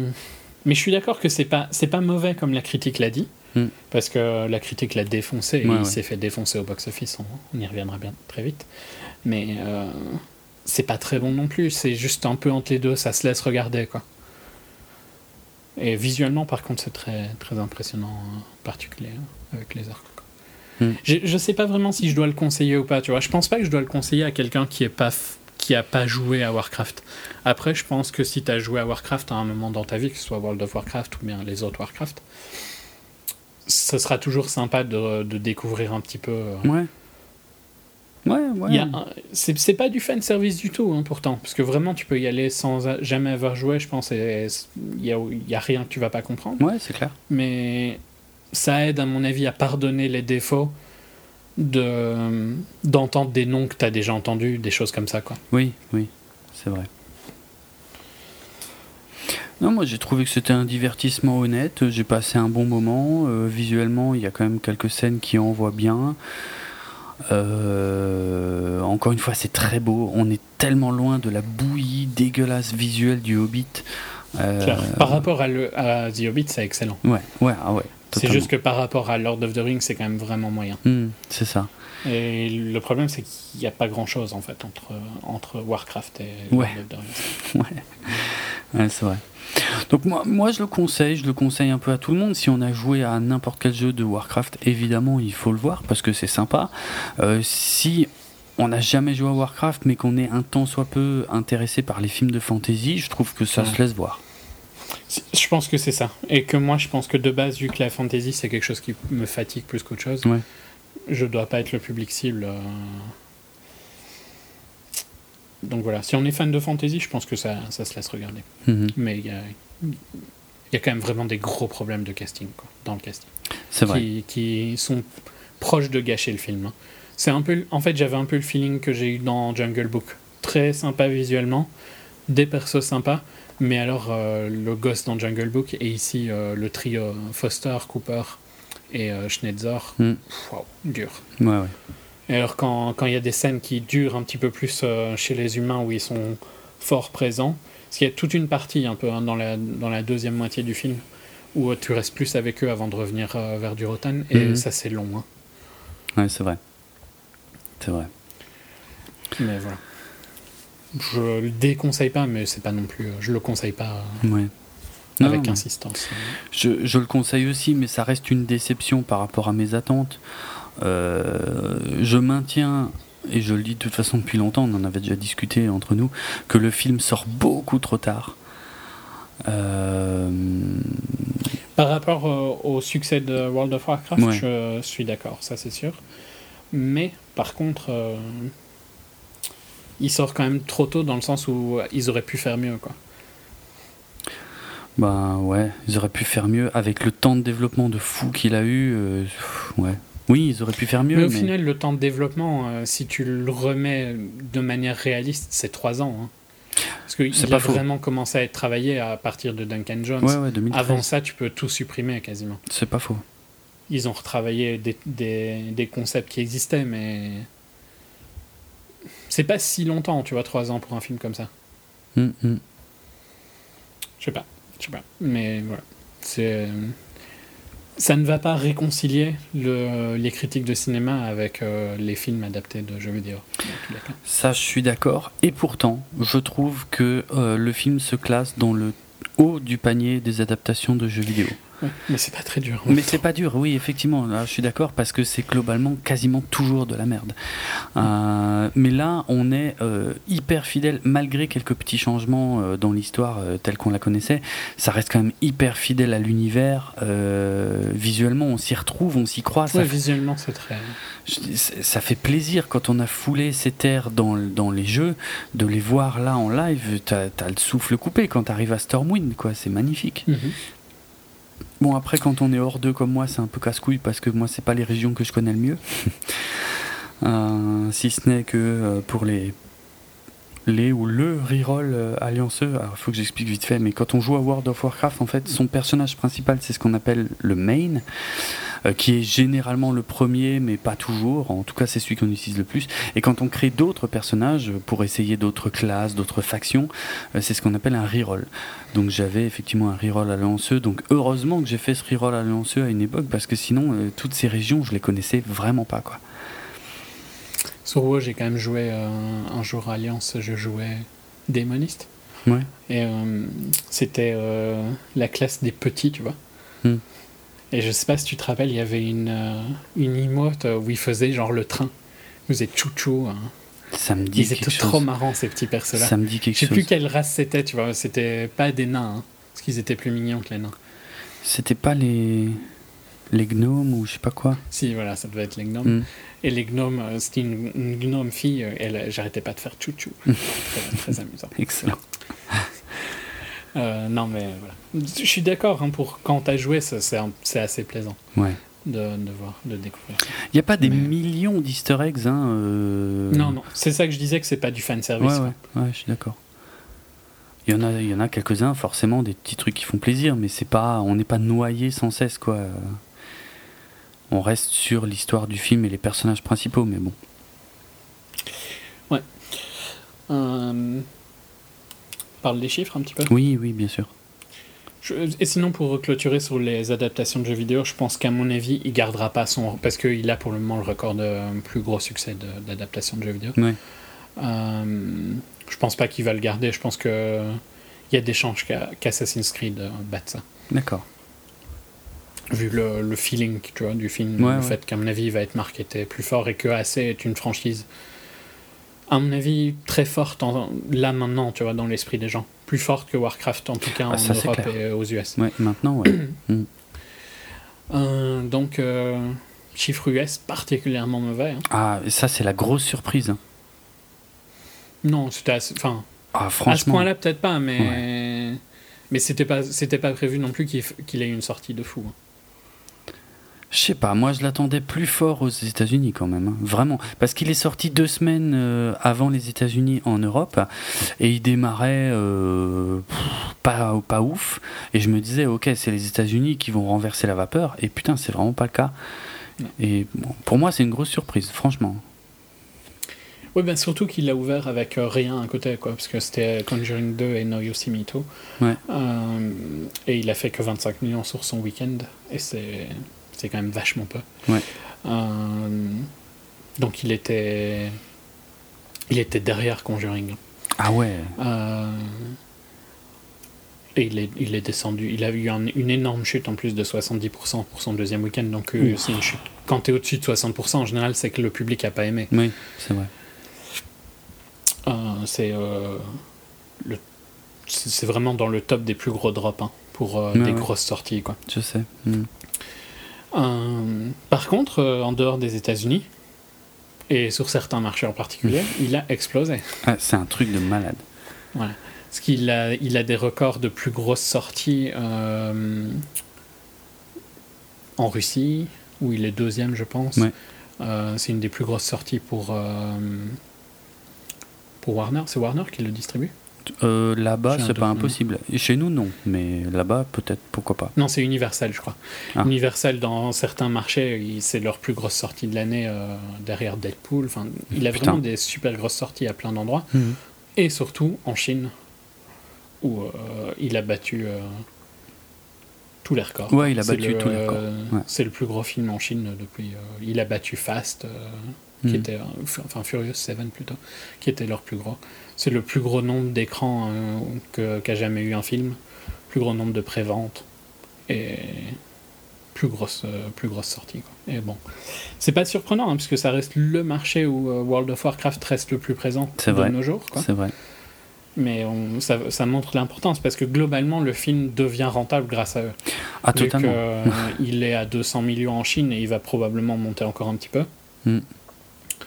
Euh, et il est à quatre cents millions au global, même pas quatre cents millions même au global. Pas, donc la Chine fait la moitié de son budget. C'est ouf. Et d'un film qui aurait été clairement un gros raté, il le sauve grâce à la Chine. Ah ouais, c'est ouais. pas la première fois que la Chine aide des franchises. C'est, c'est le cas avec Transformers à chaque fois. Euh, Furious fait des chiffres énormes en Chine. Mais là, c'est la première fois que je pense qu'il est vraiment sauvé. Euh, ouais, c'est, c'est un, c'est un vrai sauvetage. Hein, parce que sans la Chine, euh, il couvrait à peine son budget initial, quoi. Et bah, ça montre euh, qu'il y a deux marchés. Quoi. Maintenant, oui. Oui, oui, clairement. On l'a déjà dit plusieurs fois, mais c'est encore plus, euh, plus flagrant. Quoi. Mm. Mais ça reste, du coup, si on, rend, on s'intéresse qu'aux États-Unis et à l'Europe, c'est un gros échec. Ouais. Gros, gros ben, échec. L'Europe, ça dépend. Il y a des pays où ça a bien marché. Oui. Les pays, en Allemagne, par exemple, ça, ça a très bien marché. Mm. Je pense que les pays qui sont plus joueurs, bah, c'est ça. ça a mieux marché. Mais Angleterre, U S, vraiment pas quoi. En France, d'après un article que j'ai lu récemment, il a fait moins d'entrées que les Visiteurs trois. Oui, mais ça c'est pas choquant. Les Visiteurs il... trois, c'est une énorme I P pour le public français. Pff, ouais, et pourtant il a, il est loin d'avoir fait un carton. Hein. Ouais, mais enfin, je sais pas, je connais pas du tout les chiffres des Visiteurs trois, tu vois, mais les Visiteurs trois, ça reste quand même le gros truc euh, français quoi. Je connais personne qui a été le voir. Bah si, moi. Ah oui, merde, c'est vrai. Exact. Non, mais ouais, enfin, enfin, ouais, je sais pas. Il, le film est quand même globalement boudé par le public et euh, je comprends pas trop pourquoi. Euh, soit ils en ont plus rien à foutre de Warcraft, les critiques. Plus rien à foutre de la fantasy. De la, ouais, je sais pas. Les chiffres bah, du Hobbit sont de... hallucinants. Ouais, mais c'est l'exception, quoi. Ouais. Qui confirme. Ouais. Je sais pas, mais je suis d'accord que les chiffres sont, sont très durs pour, pour le film. Ouais, ouais. Mais voilà, c'est pas non plus euh, incroyable. De... Enfin, tu vois, je vais pas être triste parce qu'il fait pas des bons chiffres. Non, non, c'est vrai, c'est vrai. Le film est pas non plus euh, indispensable, hein, mais euh... je sais pas. C'est la conjonction de, de beaucoup de trucs, de beaucoup de ratés, de trop de délais, d'un casting pas fou. Euh, d'une promo euh, que t'es... Et puis du stigma, je pense, hein, de films de jeux vidéo. Ouais, ouais, il paye peut-être aussi un peu le prix, alors que pourtant, il fait vraiment partie des meilleurs du genre, et de très très loin. Donc, euh, ouais. Enfin, ça vaut pas Mario, hein, quand même. Oh putain, non, mais Mario... Quel, quel drame, ce film. Un jour, j'essaierai de le revoir, mais putain, je... J'ai vraiment un souvenir douloureux. J'avoue, je l'ai pas vu au ciné, hein, mais, mais même que tu vois un film adapté d'un jeu et que tu reconnais rien, mais rien. C'est bizarre quand même. Euh, mm. Autre chose ou... Non, je vois pas trop. Je vais peut-être juste mentionner la, la musique de Ramin Djawadi, euh, qui est très réussie, qui est très très dans les codes euh, des, des musiques des jeux Warcraft. Euh, en plus, j'aime beaucoup Ramin Djawadi. Il avait fait euh, l'une des meilleures euh, B O du Marvel Cinematic Universe avec le tout premier Iron Man. Et euh, c'est également lui qui est à l'origine du euh, générique bien connu de la série Game of Thrones. Et je ne... Je voulais juste parler de... Je, j'ai jamais joué pendant cette période-là, mais pour revenir sur World of Warcraft, il y a eu une pandémie dans World of Warcraft. Tu vois l'histoire ? Ah, ça me dit Et, quelque euh... chose, ça. Euh, oui, oui, oui, oui. C'est donc euh, un, un joueur a été infecté par un truc d'un développeur et qui a infecté les autres joueurs. Et donc euh, ça, ça n'a pas été réglé tout de suite. Et il y a vraiment eu une pandémie dans euh, un serveur. Oui, quoi. C'est vrai. Euh, et c'est assez. Il y a une vidéo de ça sur euh, sur YouTube de Dirty Bi- Biology euh, qui s'appelle La pandémie de World of Warcraft. Et c'est franchement super intéressant. Je conseille à, à tout le monde de, de la regarder parce que on voit les effets d'une pandémie dans un jeu. Mm. Au final, c'est un, un, une étude sociale. Tu vois Graf. Comment les gens réagissent. Ouais. Il y a les gens qui fuient les grandes villes et donc il y a les grandes villes de euh, que ce soit Ironforge et tout ça euh, sont complètement désertes. Excellent. Donc tu vois des vidéos où, les, où ces villes-là sont désertes. Et euh, t'as les gens qui aident, et puis t'as à l'inverse les gens qui veulent infecter volontairement. Ah, excellent. Bah, a, oui. c'est, c'est, c'est, c'est très marrant parce que ça fait vraiment étude sociale. Et, et je regrette de jamais avoir vécu un truc aussi fun dans, mmh. dans ma carrière euh, MMORPG, mais voilà, je conseille vraiment cette vidéo-là. Ok. Bon, on passe à la partie avec spoiler. On va essayer en tout cas, hein, parce que c'est pas évident. Ça fait un moment qu'on a vu le film, mais bon, on va essayer de ressortir quelques trucs quand même. Allez, ben, c'est parti, signal sonore. Bon, alors c'est parti pour la partie spoiler de Warcraft. Et avant de, avant de débuter le film, j'ai quand même envie de faire un petit euh, retour sur le lore de l'univers de Warcraft. Euh, non pas qu'il soit essentiel pour la compréhension du film, ça on l'a déjà dit, mais euh, parce que, parce que voilà, je trouve qu'il y a quand même quelques trous euh, dans le scénar du film et, euh, et qui peuvent éventuellement être complétés euh, de cette manière pour ceux qui ne connaîtraient pas du tout euh, l'histoire de l'univers de Warcraft. Euh, Donc le lore de Warcraft est quand même extrêmement complexe puisqu'il a été euh, construit, é- écrit et réécrit au fil du temps. Donc euh, il est, euh, il a été beaucoup complexifié aussi avec le temps. Et il est extrêmement riche. Il y a des tonnes et des tonnes et des tonnes de persos euh, et d'événements. Euh, donc même avant le premier film. Hein.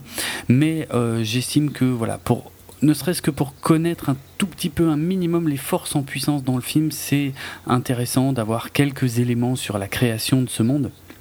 Et vu que cet univers donc est extrêmement complexe et que moi-même je ne le connaissais pas jusqu'à il n'y a pas si longtemps, je vous promets pas un truc très détaillé, de toute façon ça me prendrait des heures, mais vraiment hein, littéralement des heures, si je devais vous raconter l'histoire détaillée de cet univers, uniquement de ce qui se passe avant le film.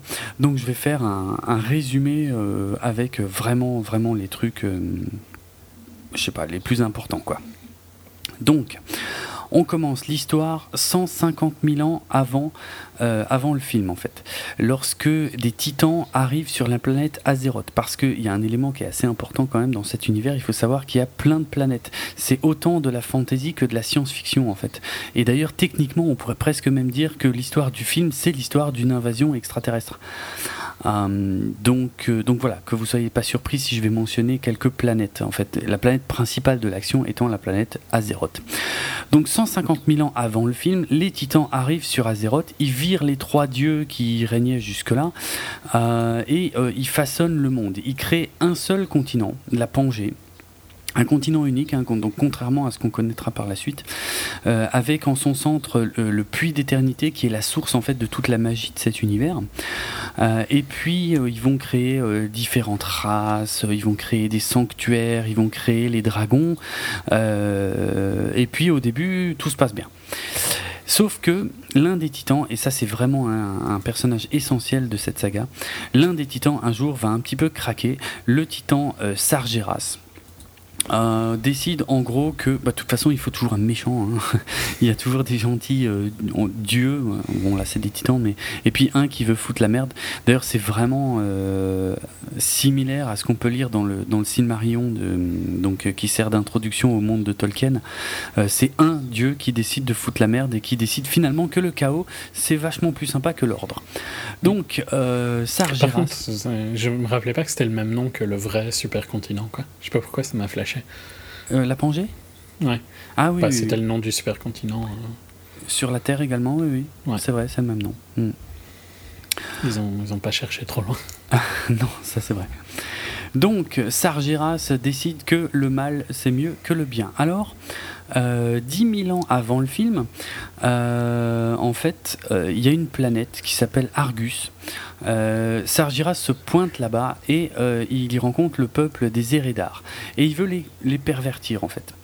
Donc euh, la plupart en fait des Eredar vont devenir euh, des, bah, des sbires de, de Sargeras et c'est ce, qui va, c'est ce qu'on va appeler la Légion Ardente. Et euh, parmi ces, ces Eredar en fait vont se détacher deux généraux euh, de Sargeras qui s'appellent euh, Archimonde et Kil'jaeden. En revanche, les Eredar en fait, qui ne souhaitent pas être pervertis par Sargeras vont s'enfuir et vont aller s'installer sur la planète Draenor. Euh, et on va les appeler à partir de là les Draenei. Euh, et c'est sur cette planète que les Draenei vont rencontrer les orques. Les orques qui sont à l'origine bruns et qui sont un peuple relativement euh, paisible. Bref, ça on laisse de côté, euh, mais, mais ça c'est la partie où je vais aller le plus vite parce que dans un premier temps, donc Sargeras lui euh, lance sa Légion Ardente sur, euh, sur Azeroth et c'est ce qu'on va appeler la guerre des anciens, donc dix mille ans avant le film. Hein. Euh, et donc là, euh, les elfes de la nuit qui peuplent Azeroth vont essayer de se défendre, euh, notamment menés par les deux frères Malfurion Stormrage et Illidan Stormrage, ou Hurle Orage en, si ma mémoire est bonne en français. Euh, ainsi que, que Tyrande euh, Whisperwind. Et euh, Illidan va les trahir et, euh, et va rejoindre le camp de Sargeras. Et bon, bref, ça va être une guerre énorme, un foutoir monstrueux, parce que même la reine des elfes, Ashara, va rejoindre le camp euh, de Sargeras. Donc il y a une guerre très très très très longue qui va aussi impliquer les, les dragons, notamment un dragon qui va, tout, qui, va, qui va mal tourner, qui va devenir aile de mort. Euh, bref, tout ça va partir en couille et le continent unique, la Pangée, va éclater. En fait, euh, le puits d'éternité en fait va se retrouver au milieu de l'océan et les continents vont partir donc Kalimdor euh, à, à l'ouest et, euh, et, le, et le reste ben, à l'est et, et, et c'est là que se passe en fait l'action euh, du film. Les elfes, eux d'ailleurs, vont rester sur le continent de Kalimdor, ce qui explique qu'on ne les voit pas, euh, donc les elfes de la nuit, hein, ce qui explique qu'on ne les voit pas euh, dans, euh, dans le film. Euh, donc je passe vraiment très très vite là-dessus. Euh, quoi d'autre les... Ouais, il y a quand même des elfes en fait qui veulent pas abandonner la magie et qui restent sur le continent principal, euh, qui vont créer un nouveau puits d'éternité et qui vont se nommer les hauts elfes ou les elfes de sang, c'est les mêmes. Euh, donc les, en fait les elfes de la nuit se développent à l'ouest et les elfes de sang eux se développent à l'est. Dans ce qu'on appelle ouais, bah, les, les royaumes de l'Est. Euh, puis, euh, ils vont d'ailleurs euh, apprendre la magie aux humains, euh, qui, vont cit- qui vont fonder la cité de Dalaran. C'est le royaume de Lordaeron euh, qui prospère dans le nord du continent, euh, avec ses voisins Arator, Alterac, Gilneas. Gilneas. Et euh, par contre, au sud, c'est le royaume de Hurlevent, Stormwind, euh, qui devient euh, la, la plus grosse force en puissance. Donc ça, c'est ce qu'on voit dans le film.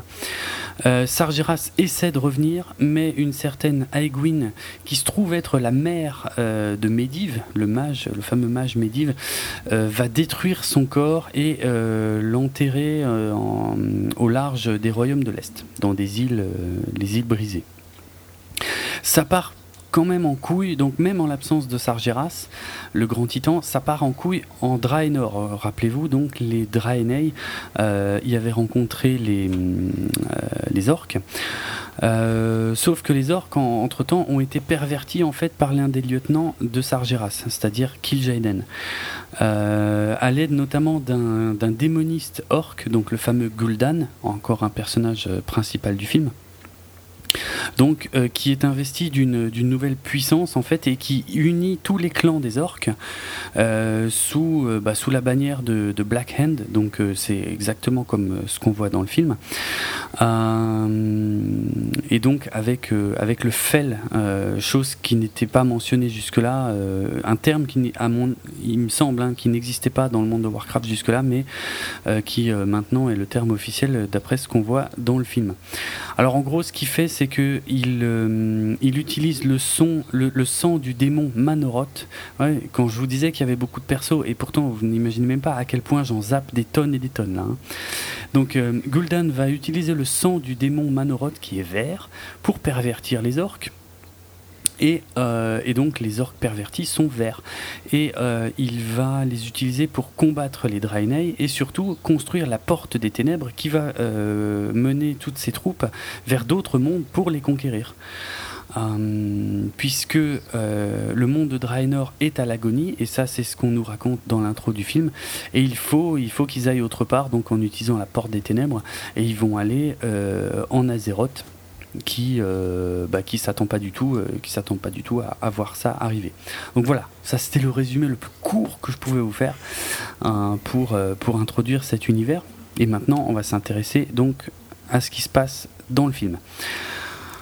Ok. Alors, dans le film, euh, je vais quand même juste com- commencer par mentionner que le logo Blizzard euh, contient des petits easter eggs, puisqu'on on peut y voir l'épée d'Oeugivre euh, d'Arthas, on peut y voir Arthas, mais on peut y voir aussi des personnages euh, de Starcraft, ainsi que de... Euh, merde, comment ça s'appelle maintenant leur dernier jeu ? Je ne l'ai plus en tête. Overwatch. Overwatch, merci.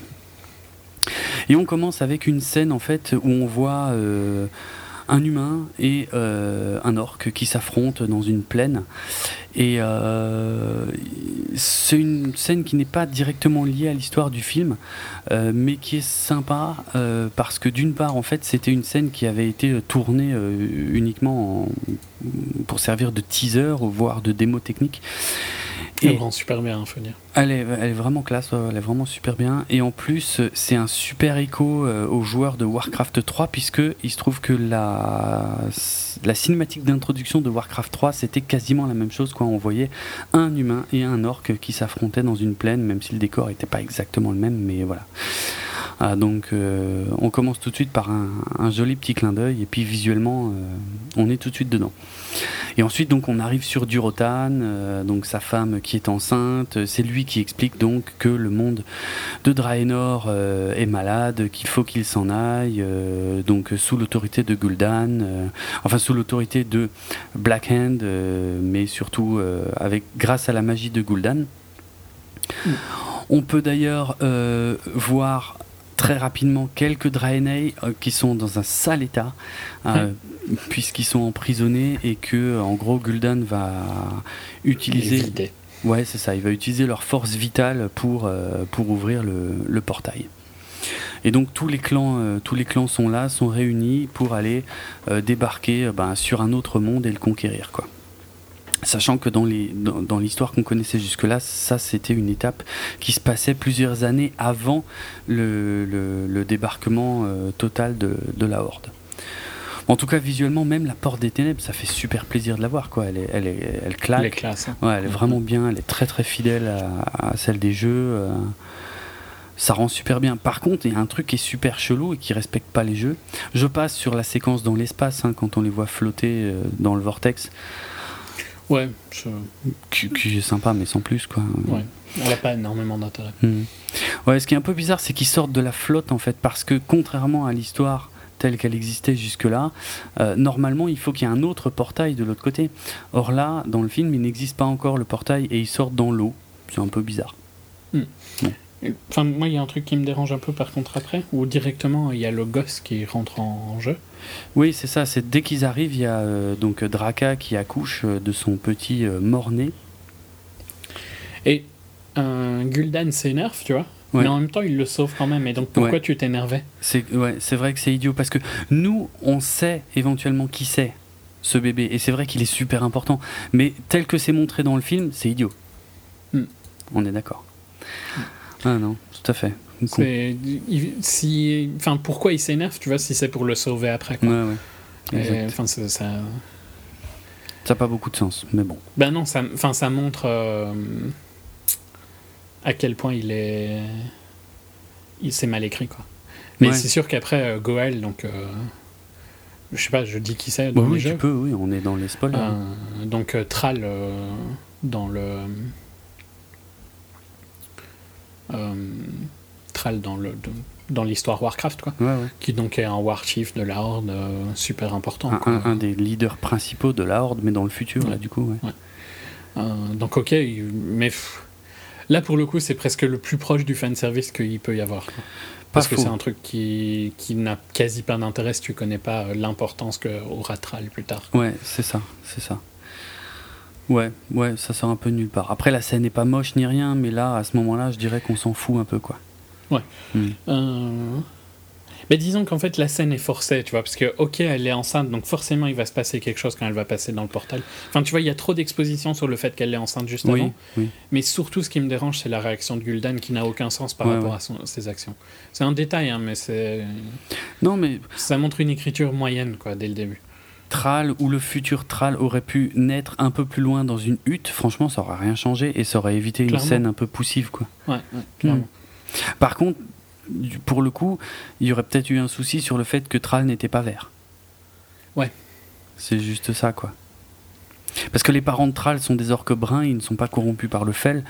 Euh, et c'est vrai que Thrall est vert. Mais en même temps, t'aurais pu dire que le fait qu'il soit né sur euh, Azeroth, tu vois, peut-être. Ça a eu un impact. Euh... Peut-être. Je sais pas, enfin, ils auraient pu euh, créer quelque chose mmh. de plus. Ou qu'il se passe quelque chose, mais après, tu vois, enfin, c'était un peu trop forcé comme, euh, comme confrontation, tu vois, elle sort un peu de nulle part comme première confrontation, et en plus ouais, elle est vrai. réglée un peu n'importe comment, et ouais, elle ouais. sert à rien, quoi. Je suis d'accord. Bon, il est temps d'aller donc euh, dans le royaume du Hurlevent, mais on commence en fait par la cité de Ironforge, Forgefer, donc le, la capitale des nains. Euh, et je, je pense Super. que les fans des nains, alors c'est sublime, mais par contre, euh, faut pas cligner des yeux, hein, qu'on voit pas beaucoup Forgefer. Non, non, clairement. Mais disons que, enfin, Ironforge, hein, moi je, je, je, je dirais en permanence Stormwind, Ironforge et tout ça, je te mmh. préviens. Euh, C'est une des zones super importantes, quoi. Dans, dans WoW, c'était une Bien zone sûr. super importante. Bien sûr. Et c'est probablement un des endroits où tu passes le plus de temps, donc c'est... Ouais, je sais pas. C'est, enfin, tu vois, c'est, elle, a, elle, m'a, elle m'a marqué, même si elle est courte, quoi, comme ça. Je suis Mais d'accord. c'est le genre de scène qui fait plaisir. Non, non, c'est, c'est, ça a l'air très fidèle. On n'en voit pas, vraiment pas grand-chose, mais ça a l'air très fidèle. Il y a le messager nain qui arrive. On sent, on est... Ouais, on... et puis il y a l'arme hein, qui reviendra, tu vois. Donc c'est pas mal ouais. comme construction de, d'histoire. Tout à fait, oui. Mmh. Parce que tu l'oublies, hein, elle, elle disparaît pendant très longtemps. C'est vrai, c'est vrai, exact, exact. Puis bon, après, on a les premiers plans aériens sur Stormwind, la, dé- la découverte du personnage de, de Khadgar. Euh, alors pareil, il y a un, un changement en fait par rapport au personnage de Khadgar, parce que jusqu'ici dans le lore, euh, Khadgar en fait c'était un envoyé du Kirin Tor, donc un mage du Kirin Tor, envoyé par le Kirin Tor pour étudier chez Medivh. Or ici, euh, il a effectivement étudié au Kirin Tor à la base, mais il a renoncé à ses vœux et, euh, et il traîne à Stormwind et on ne sait pas trop pourquoi. Voilà, petit changement. C'est un peu fort aussi. Tout ça. Ouais, parce que le, la confrontation après avec Kirin Tor euh, fonctionne pas du tout. Mmh. Ça aurait mieux été s'il avait été euh, envoyé comme élève. Quoi. Oui, parce que au final, je vois pas trop euh, ce que ça change. Mmh. Bah clairement. Ouais. Vu qu'il y retourne après, ouais, c'est clair. Euh, bon, il doit examiner un cadavre, il se rend compte qu'il est, enfin, il pense qu'il est perverti par le Fel et il trouve ça bizarre. Euh, Et donc euh, il se rend avec Anduin Lothar dans un premier temps euh, dans la forêt d'Elwyn, et là j'avoue que je me souviens pas du nom français de la forêt, euh, dans l'auberge de la Fierté du Lion, une auberge bien connue des joueurs allianceux, parce que effectivement quand on commençait à jouer euh, Ali, euh, c'était un passage obligé, je crois même peut-être même avant d'arriver à Stormwind. Et euh, a priori, alors j'ai pas, moi je connais pas assez la zone pour euh, pour le dire, mais euh, a priori euh, la, l'auberge est vraiment euh, refaite dans le film avec euh, énormément de fidélité, quoi. Comme Stormwind, hein, soit dit en passant. Euh, ouais, clairement. Donc voilà, il y a vraiment un grand soin dans les lieux, euh, les visuels, c'est vraiment classe, quoi. Et donc c'est là qu'on fait la connaissance du du roi. Euh, euh, Du roi pathétique. Ouais, du roi pathétique, c'est clair. Et, et de sa femme, sa femme qui est un personnage inventé pour le film, qui n'existe pas du tout dans le jeu. Qui est la sœur de... Elle sert qu'à ça, d'ailleurs. À être la sœur de Lothar. Ah mais oui, c'est vrai. Tu vois, j'avais déjà oublié ça. ouais. Euh, ouais, je trouve pas mais que... Sans ça, elle sert à rien. Ouais, c'est vrai. Mais c'est juste, ça lui permet d'avoir un, un accès différent euh, au pouvoir, quoi. Oui, exact. Putain, j'avais complètement zappé cette partie-là. Bref, euh, donc voilà, les enjeux commencent à se poser, ils sont inquiets, y a, il se passe des trucs bizarres, euh, machin. Euh, il est peut-être temps euh, d'aller voir Medivh. D'aller voir Medivh, le gardien, qui lui euh, est un peu plus au courant de, de ce qui se passe dans le domaine des, des, des trucs euh, magiques. Et ils y vont en griffon d'ailleurs, ça fait super plaisir. Hein. Claire, quand il atterrit. Ouais, ouais, c'est vraiment, c'est vraiment classe. Euh... Donc tout, et ça, tout ça, c'est, c'est très beau. Hein. C'est magnifique, ouais, ouais, c'est vraiment magnifique. Les décors sont magnifiques, le griffon est magnifique. Enfin, c'est, c'est vraiment très très bien fait, quoi. Pendant ce temps, on se rend compte que les orques, en fait, sont en train de capturer des humains. Pourquoi ? Bah pour leur faire subir, en gros, le même sort qu'au, euh, qu'au Draenei, c'est-à-dire aspirer leur force et construire un portail pour faire débarquer le reste de la horde en Azeroth. Euh, Medivh, lui, euh, donc, euh, habite dans la tour de Karazhan, bien connue des joueurs de WoW, puisque c'était un, un, un des donjons euh, majeurs du jeu. Ils sont accueillis par Moroes, qui lui aussi est bien connu, puisque c'était un boss du, du donjon. Euh, bon, là, on le découvre quand il est encore, euh, quand il n'est pas encore non mort. Euh, et puis d'ailleurs je voulais juste mentionner qu'il est interprété par Callum Keith Rennie, euh, un, groupe, un acteur peut-être pas ultra connu sauf pour les fans de Battlestar Galactica, euh, mais aussi pour les fans de, de Californication, où il jouait l'extraordinaire personnage de Lou Ashby, un des meilleurs personnages de la série. mmh. Bref, euh... un acteur de T V, quoi. Ouais, un Beaucoup acteur plus. de T V, ouais. Mais bon, quand on Quand on a vu Battlestar, on ne peut avoir que de la sympathie pour lui. Alors il y a un petit gag assez sympa d'ailleurs, parce que tu sais, euh, Anduin en fait en chie, c'est le moins qu'on puisse dire, euh, pour arriver jusqu'en haut de la tour, alors que Moroes, lui, euh, il bronche pas. Je veux dire, il arrive mm-hmm. en haut, il est pas du tout essoufflé. Apparemment il y a des petites remarques assez sympas, hein, parce que Anduin quand il arrive, il lui dit « Ah, euh, t'as pas vieilli depuis la dernière fois ». Enfin il y a des petites, petits indices un peu... sur la nature de Moroes, en fait, qui n'est pas juste un, un humain, mais bon. On s'en doute un peu en même temps, vu sa position. Ouais, ouais, voilà. Et il euh, y a un petit, un petit détail que je n'avais pas noté, c'est quand ils arrivent tout en haut, Anduin est, est, est, est essoufflé, il doit même s'appuyer contre une table pour commencer à discuter avec Medivh, et Moroes, en fait, va lui chercher une potion, euh, une petite potion rouge. Euh, et il lui donne à boire, et, et dans la scène suivante, après qu'il l'ait bu, eh ben, Anduin n'est plus du tout appuyé contre la table, en fait. Donc, euh, donc voilà, c'est le petit, le petit clin d'œil de la potion de vie, c'est assez sympa. Et pendant ce temps-là, Khadgar, lui, dans la bibliothèque, est appelé par une voix. Euh... Bon. J'aime pas, j'aime pas du tout cette scène, parce que je trouve qu'elle ne, elle ne, elle ne te dit pas ce qu'elle veut te faire dire. Enfin... Tu vois, pour moi, ce qu'elle dit, c'est que c'est de sa faute qu'il libère quelque chose de, euh, dirait, de la bibliothèque, ouais. Tu vois. Et, et c'est pas du tout ça qui se passe, mais enfin, mm. ça fonctionne pas du tout dans, dans la manière dont ils veulent raconter l'histoire, en tout cas. Ouais. Ouais. Mais bon, il y a rien de positif, en fait, à, là, je trouve, dans, dans ces scènes, parce que Medivh est, est lourd dès le début. Ouais, Medivh. Et il y a un truc qui est quand même super bizarre avec Medivh, c'est que ses premières scènes, il est torse nu, cheveux longs et tout machin, genre un... hippie. Euh, bon, ouais, je sais pas ce que j'aurais dit, mais surfeur, je sais pas. Non, bah, je sais pas. Mais c'est bizarre pour un mage, quoi. Je veux dire, euh, ouais. Je vois pas l'intérêt en fait. Oui, parce que un qu'il... peu Jésus euh, en train de de faire son golem. C'est ça, genre euh, ah, je fais un golem, je sais pas trop à quoi ça va servir. Ouais, ouais, c'est ça. là, là, c'est de l'écriture qui est pas top, top. Hein. Ouais, donc le, l'introduction du golem, parce que franchement, il euh, y aurait pas eu de un, un, un truc en, en, en terre, en glaise, et puis il aurait il aurait invoqué un golem sortant de nulle part, euh, c'était pas choquant. C'est euh, clair. T'es pas obligé de nous servir le golem, quoi. Mais bon, bref. Euh, ce que j'aime bien, c'est qu'après, pour retourner à, à Stormwind, en fait, il se T P. Donc là, on est dans le langage Warcraft, hein, donc il se téléporte.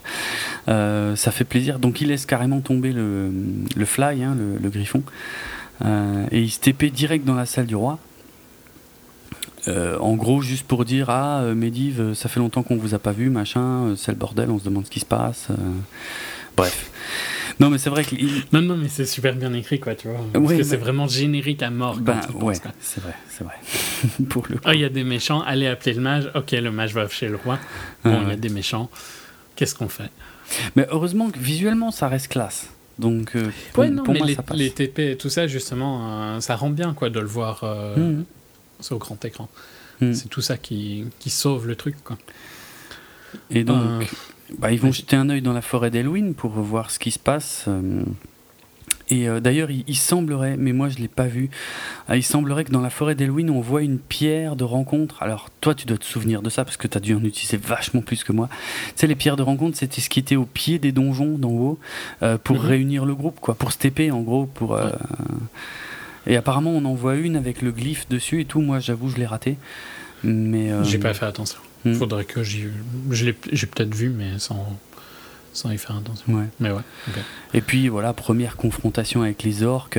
Et là, tout de suite, pour moi, le constat, il était clair, quoi. C'est, putain, les orques, vu comme ils tapent, je vois pas comment un humain peut survivre. survivre. C'est clair. Je pense c'est un truc de fou. Mais visuellement, c'est vraiment cool, quoi.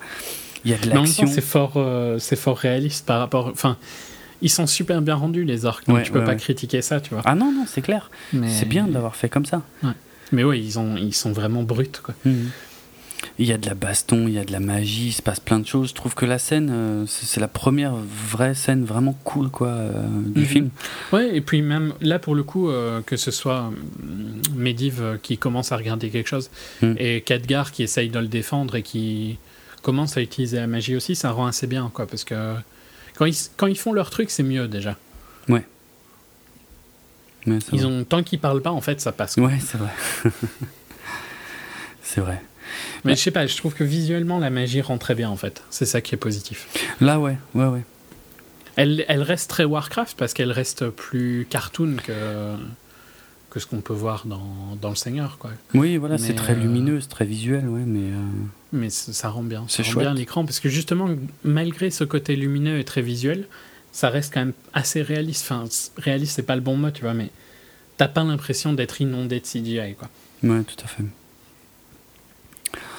Euh... Bon, par contre, le truc qui est un peu bizarre, si tu penses à la suite du film, c'est pourquoi est-ce que euh, Medivh est autant en panique à la découverte du Fel et qui dit ouais. Euh... C'est... Oui, mais ça. Ouais. C'est... Ça c'est... n'a aucun sens, quoi. On est d'accord, hein. Je veux dire, c'est super chelou. Mais c'est la construction de... Quand, il... quand tu... tu te rends compte que Medivh... Je spoil méchant, hein. Mmh. Quand tu te rends compte que Medivh euh... est le méchant de l'histoire, il n'y a aucune construction de ça. Non. Non. C'est juste, ok, donc c'est lui le méchant, quoi. C'est pas du tout comme Saruman, où c'est beaucoup mieux construit. C'est vrai, c'est vrai. Alors que, techniquement, c'est à peu près le même principe, hein, c'est-à-dire qu'il a été mm-hmm. perverti... Ouais, euh, c'est, c'est, c'est totalement le même principe. Voilà. Dans, dans le lore, euh, dans l'ancien lore, ou je sais pas comment dire, ou dans le lore des jeux, euh, en fait... Euh, Euh, Medivh a été perverti par Sargeras et c'est lui qui a construit le portail euh, qui n'existe pas encore là dans le film, euh, qui permet à la horde euh, de débarquer, quoi. Donc il, il est censé être perverti, ok, ça c'est pas un souci, mais, mais là la construction est, c'est vrai qu'elle est foireuse parce que mal amenée, quoi. Et puis il a tout le temps ces changements de personnalité qui il les vend pas bien du tout, ouais, ouais. Parce que quand, quand il passe du méchant à gentil, quand il est gentil en gros tu vois rien qu'il a l'air de méchant derrière, mmh. Et quand il est méchant, euh, tu vois pas non plus l'inverse, quoi. Donc il ouais. y a un gros problème, quoi. C'est... c'est deux persos différents. C'est pas le même perso qu'on... avec des conflits internes. C'est, c'est juste... Euh... ok, maintenant je suis méchant et ok, maintenant je suis gentil, quoi. Et quand ouais. je suis gentil, j'ai aucune idée de ce que veut dire le fail et tout ça. Ouais, c'est, c'est idiot. Ouais. C'est, c'est vrai que ça colle pas. Bon, il y a toute une course-poursuite, il y a du Rotan qui participe pas vraiment à la baston ou alors de loin. Euh, il libère Garona, euh, qui était, elle, traînée comme prisonnière par les orques. Euh, un peu plus loin, il y a Anduin Lothar qui, euh, qui se bat contre un orque. Et c'est, c'est un des rares humains à, à, à arriver à avoir le dessus ah, sur un orque. Ouais. Ouais. Bah, c'est là aussi où du Rotan voit l'effet du Fel. Hein. Le fait qu'ils oui. euh, utilisent la magie oui, euh, oui, oui, oui. pour contrer le Fel. Mm. Et, euh, et Khadgar euh, capture Garona et euh, il la ramène euh, à, à Stormwind. Il y a cette scène un peu bizarre, tu sais, quand ils sont en train de ramener... Euh, alors je sais plus quel orc, euh, enfin je sais pas son nom, euh, quand ils sont en train de le ramener en cage vers euh, Stormwind. Et euh, tu sais, il y a, y a le, l'histoire du langage en fait, puisque... Mm-hmm. Euh, et d'ailleurs, Garona comprend les deux. Voilà, Garona comprend les deux, et ce qui n'a pas beaucoup de sens. Non. Euh, puisque techniquement Garona n'a jamais mais il faudrait que les Draenei parlent le même langage que les humains, voilà, là ça aurait du sens, mais je pense pas que ce soit le cas. Donc, ben, euh... en même temps, là dans le film, je pense que c'est considéré comme étant, étant le cas, vu qu'ils parlent tous les deux en anglais, j'imagine, j'imagine mais ouais. ça paraît un peu bizarre euh, par rapport au background générique, mais c'est pour ça que je te dis que je pense que la majorité des gens vont penser qu'elle est humaine, ouais ouais ouais, ouais. alors qu'elle n'a jamais eu de contact avec des humains. C'est, c'est... Avec des humains, en principe. Ouais, c'est vraiment bizarre. Bref. Euh... Mais ouais, l'orque, euh, l'orque qui est avec Garona. Mmh. Ben, euh, c'est-à-dire qu'elle est... Alors ça, c'est quand même une scène qui est super chelou aussi, parce qu'ils l'emmènent directement au roi, c'est-à-dire ils ne savent pas trop si elle est dangereuse ou pas. Euh, mais euh, bon, elle arrive chez le roi, elle lui explique tout ce qu'elle sait... Euh... Bon, faut dire qu'elle porte pas vraiment les orques dans son cœur, ça pourquoi pas, mais.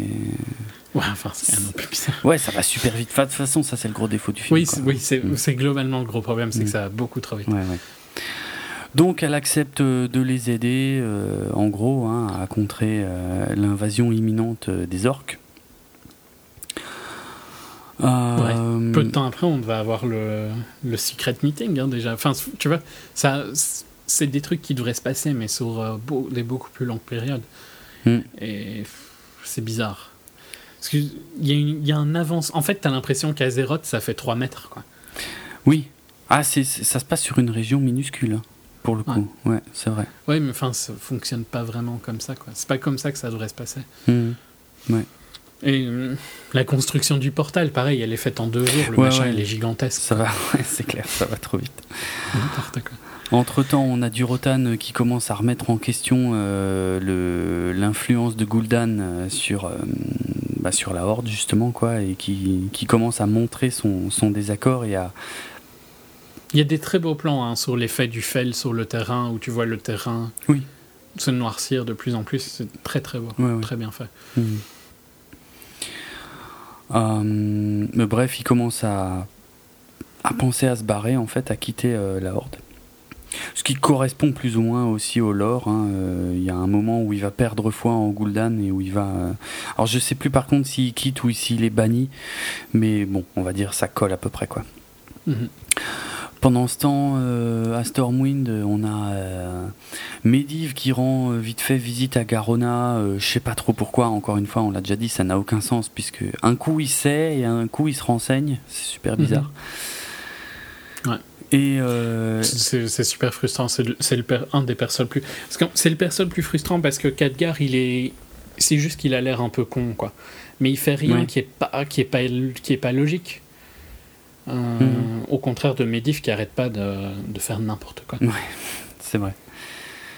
C'est vrai. Euh, et tiens, je me rends compte que j'ai raté, mais alors celui-là, je pense que tout le monde l'a vu, hein. Euh, mais j'ai oublié de mentionner que plus tôt dans le film, il y avait le, le caméo euh, du Murloc. Mm. Bon, il était inratable, hein, pour ceux qui connaissent les Murlocs. Je veux dire, qu- comment peut-on ne pas haïr les Murlocs quand on a joué un minimum à World of Warcraft ? parce que dans le genre casse-couille comme quête, aller tuer des murlocs. Alors pour ceux qui connaissent pas, en fait, ce sont des créatures semi-aquatiques euh, et euh, qui ont un cri très très particulier, et surtout euh, ils sont particulièrement chiants parce que quand on quand on bute un, il, il prévient tous les autres et il te fonde dessus. Et putain, le nombre de fois où je me suis fait wiper par des par des murlocs. Wiper, ça veut dire que tu te, enfin wiper ça colle pas. Ouais, wiper c'est quand tout le groupe meurt en fait. Donc ouais, euh, ouais quand t'es en solo tu wipes pas. Mais euh... Mais bref, je me faisais démonter par une armée de, de murlocs, euh, je pouvais plus rien bon, faire. C'est pas choquant hein, de dire j'ai wipe, hein, franchement, c'est un truc qui se dit quand même assez ouais. souvent. Okay. Ouais. C'est juste que t'as... C'est un peu plus violent que juste mourir, quoi. C'est souvent ben, c'est dans sous, sans en, sous-entendu là. C'est, c'est que tu t'es vraiment fait défoncer. C'est ça, c'est ça. C'est, tu, peux, tu peux plus rien faire, t'es complètement submergé, tu t'es fait wiper, quoi. Ouais. Ça me manque le langage Warcraft, franchement, j'aimais bien. Euh, c'était...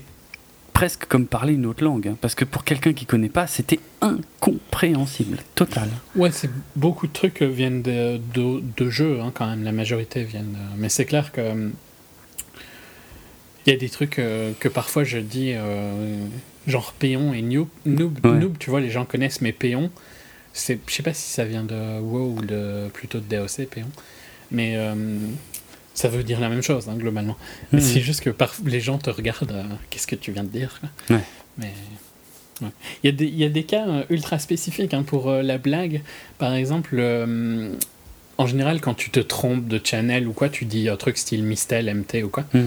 Euh, mais bizarrement, sur T quatre C, et ça date... Euh, donc T quatre C, c'était un petit jeu, un petit, tout petit M M O, mmh. euh, sur Goa, avant, euh, avant D O C.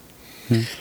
Euh, et qu'il y a toujours quelques serveurs qui existent maintenant. Et euh, souvent c'est, des tu, serveurs Goa, mais tu peux je, T quatre C. Ouais. Tu peux ouais. juste me redire le nom complet de T quatre C parce que je l'ai en tête depuis avant et j'arrive pas. À... Euh, la quatrième prophétie en français. La quatrième prophétie. Forte prophétie. Ouais. Je sais pas pourquoi on dit T quatre C pour le coup, mais bon. Ouais.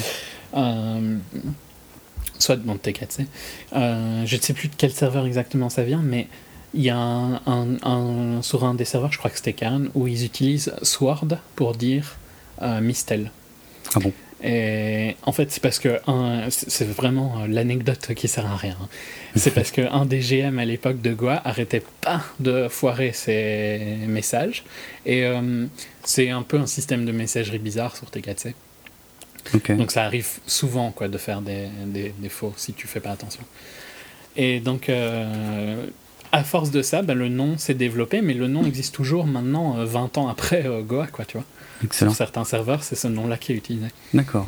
Pour euh, l'anecdote. Donc il y a vraiment des langages euh, typés M M O, quoi, que tu retrouves pas trop ailleurs. Ouais, c'est sûr. Mais bon, comme si tu joues à haut niveau à, à Starcraft, euh, pareil, hein, tu vas avoir, tu vas entendre plein de mots ouais. que tu comprends pas trop, quoi.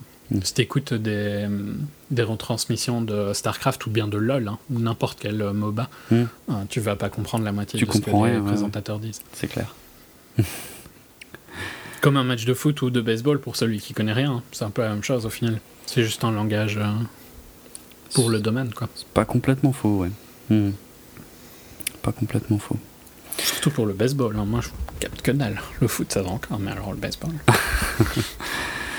Bon, le baseball, j'arrive à suivre avec le visuel, quoi, mais les termes, je m'en souviens plus depuis le temps.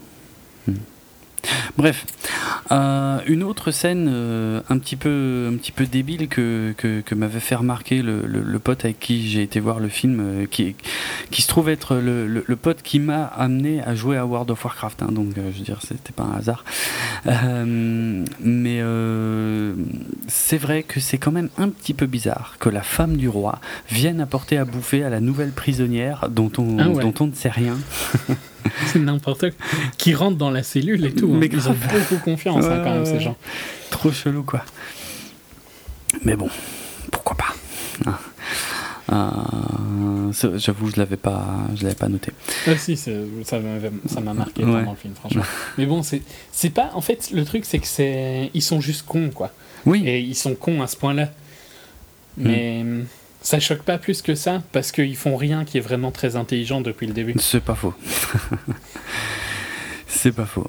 Euh, pendant ce temps, Khadgar, qui euh, étudie les anciens écrits, se rend compte que euh, ben, les orques sont certainement pas arrivés tout seuls en Azeroth et qu'ils ont forcément eu de l'aide. Mais pour l'instant, tout ça reste encore assez mystérieux. Euh, de son côté, Durotan en fait euh, essaye de confier ses doutes concernant euh, Gul'dan euh, à son ami Orgrim Doomhammer. Qui est aussi un nom euh... qui respire le, la finesse. Ah, mais j'adore les noms des orques, moi je les trouve fantastiques. Durotan, c'est encore. Lui en particulier. Ah, mais Durotan, c'est relativement normal, mais. Moi, mes, mes deux préférés. Mes deux préférés, c'est Orgrim Doomhammer et, euh, et Grom Hellscream, quoi. J'adore ces noms, quoi. Je trouve qu'ils claquent. C'est des vrais noms de, de guerriers, quoi. C'est excellent. Mm-hmm. euh, Grom Hellscream, tiens d'ailleurs, puisque j'en parle, qu'on voit dans le film. Hein. Euh, alors il faut le savoir, il euh, y a comme ça, alors attends, si tu me laisses un instant, je crois que j'ai quelque part marqué ça, il y a quelques orques euh, donc, euh, qui ne seront reconnus que par les joueurs euh, vraiment hardcore, mais il y a quelques orques assez importants qu'on peut voir euh, dans le film, quoi. Et euh, Grom Hellscream est bien présent, on peut le reconnaître notamment à sa, à sa coupe de cheveux. Voilà, je les ai retrouvés. Donc dans le film, on peut voir Kilrog Deadeye, euh, donc euh, qui est un orc. Euh, c'est lui qu'on reconnaît à sa coupe de cheveux et au fait qu'il ait un, un œil crevé. On voit Kargat Bladefist, lui je le connais pas bien, et Grom Hellscream, Gromash Hellscream. On les voit aussi, ils sont bien là, euh, même si euh, ils n'ont aucune importance dans le film, mais ce sont des persos. Euh Parce que de mémoire, Grom Hellscream euh, va devenir leader de la Horde quand Thrall va se mettre en retrait euh, bien, bien, bien plus tard. Hein. Non, mm-hmm. ça, ça te dit rien. Ouais. Je sais pas, je sais pas. Ouais, bah, tu connais. C'est un peu loin. Ouais, c'est. Non, mais en plus, c'est, c'est une partie d'histoire que je crois que j'ai pas trop connue, mais c'est qu'on... quand ils ont sorti l'extension Cataclysme, parce que jusqu'à Cataclysme, c'était Thrall le, le leader de le la chef. Horde, ouais. et. Euh, Et il se met en retrait en fait à la sortie de Cataclysme et il laisse le, le, le commandement de la Horde à, à Grom Hellscream. Il me semble, hein. J'espère que je dis pas de conneries. Et quant à Orgrim Doomhammer, euh, bon, lui il est bien connu, euh, j'espère que je dis pas de conneries, mais pour son marteau, ouais, c'est bien lui le, ouais. le bah marteau. Euh... Bah, c'est pour ça qu'il a ce nom-là, enfin pour moi, euh, mmh. clairement. Orgrim, euh, non attends, c'est, ou alors c'est l'autre, Doom, Doomhammer. Oh putain, maintenant je me mélange, je suis désolé. Hein. Mais c'est Orgrim Doomhammer. Oui, mais oui, c'est ça, Orgrim Doomhammer. Oui, oui, exact. Non, ouais, voilà, ça y est. Ouais, ouais, avec son marteau. C'était un des personnages importants de Warcraft trois et je sais pas s'il est encore en vie à l'époque de World of Warcraft. Par contre, bref. Hum... Donc, il euh, y a une expédition euh, des humains pour aller espionner les orques, donc menée par euh, Garona. Euh, je sais pas si on apprend grand-chose, peut-être des petits trucs sur le passé de Garona, euh, tu sais, quand ils font le feu de camp, mais pour être franc... Euh, il n'y a rien d'intéressant hein, dans tous les cas. Ouais, c'est pas des trucs essentiels à la compréhension du film. Là, ça fait un peu longtemps que je l'ai vu, donc pour être franc, je me souviens pas de la nature des dialogues, mais... Euh, il y a de la mise en place de je sais pas trop quoi, mais il y a de la mise en place. Bref, ils, a, ouais. ils arrivent euh, donc euh, près du camp des orques, ils peuvent observer en fait euh, le, le Fel en action. Mm-hmm. Euh, ils se rendent compte que la menace est quand même euh, assez importante. Euh, en fait, en le disant, je me rends compte qu'on n'apprend vraiment pas grand-chose. Non, non, clairement.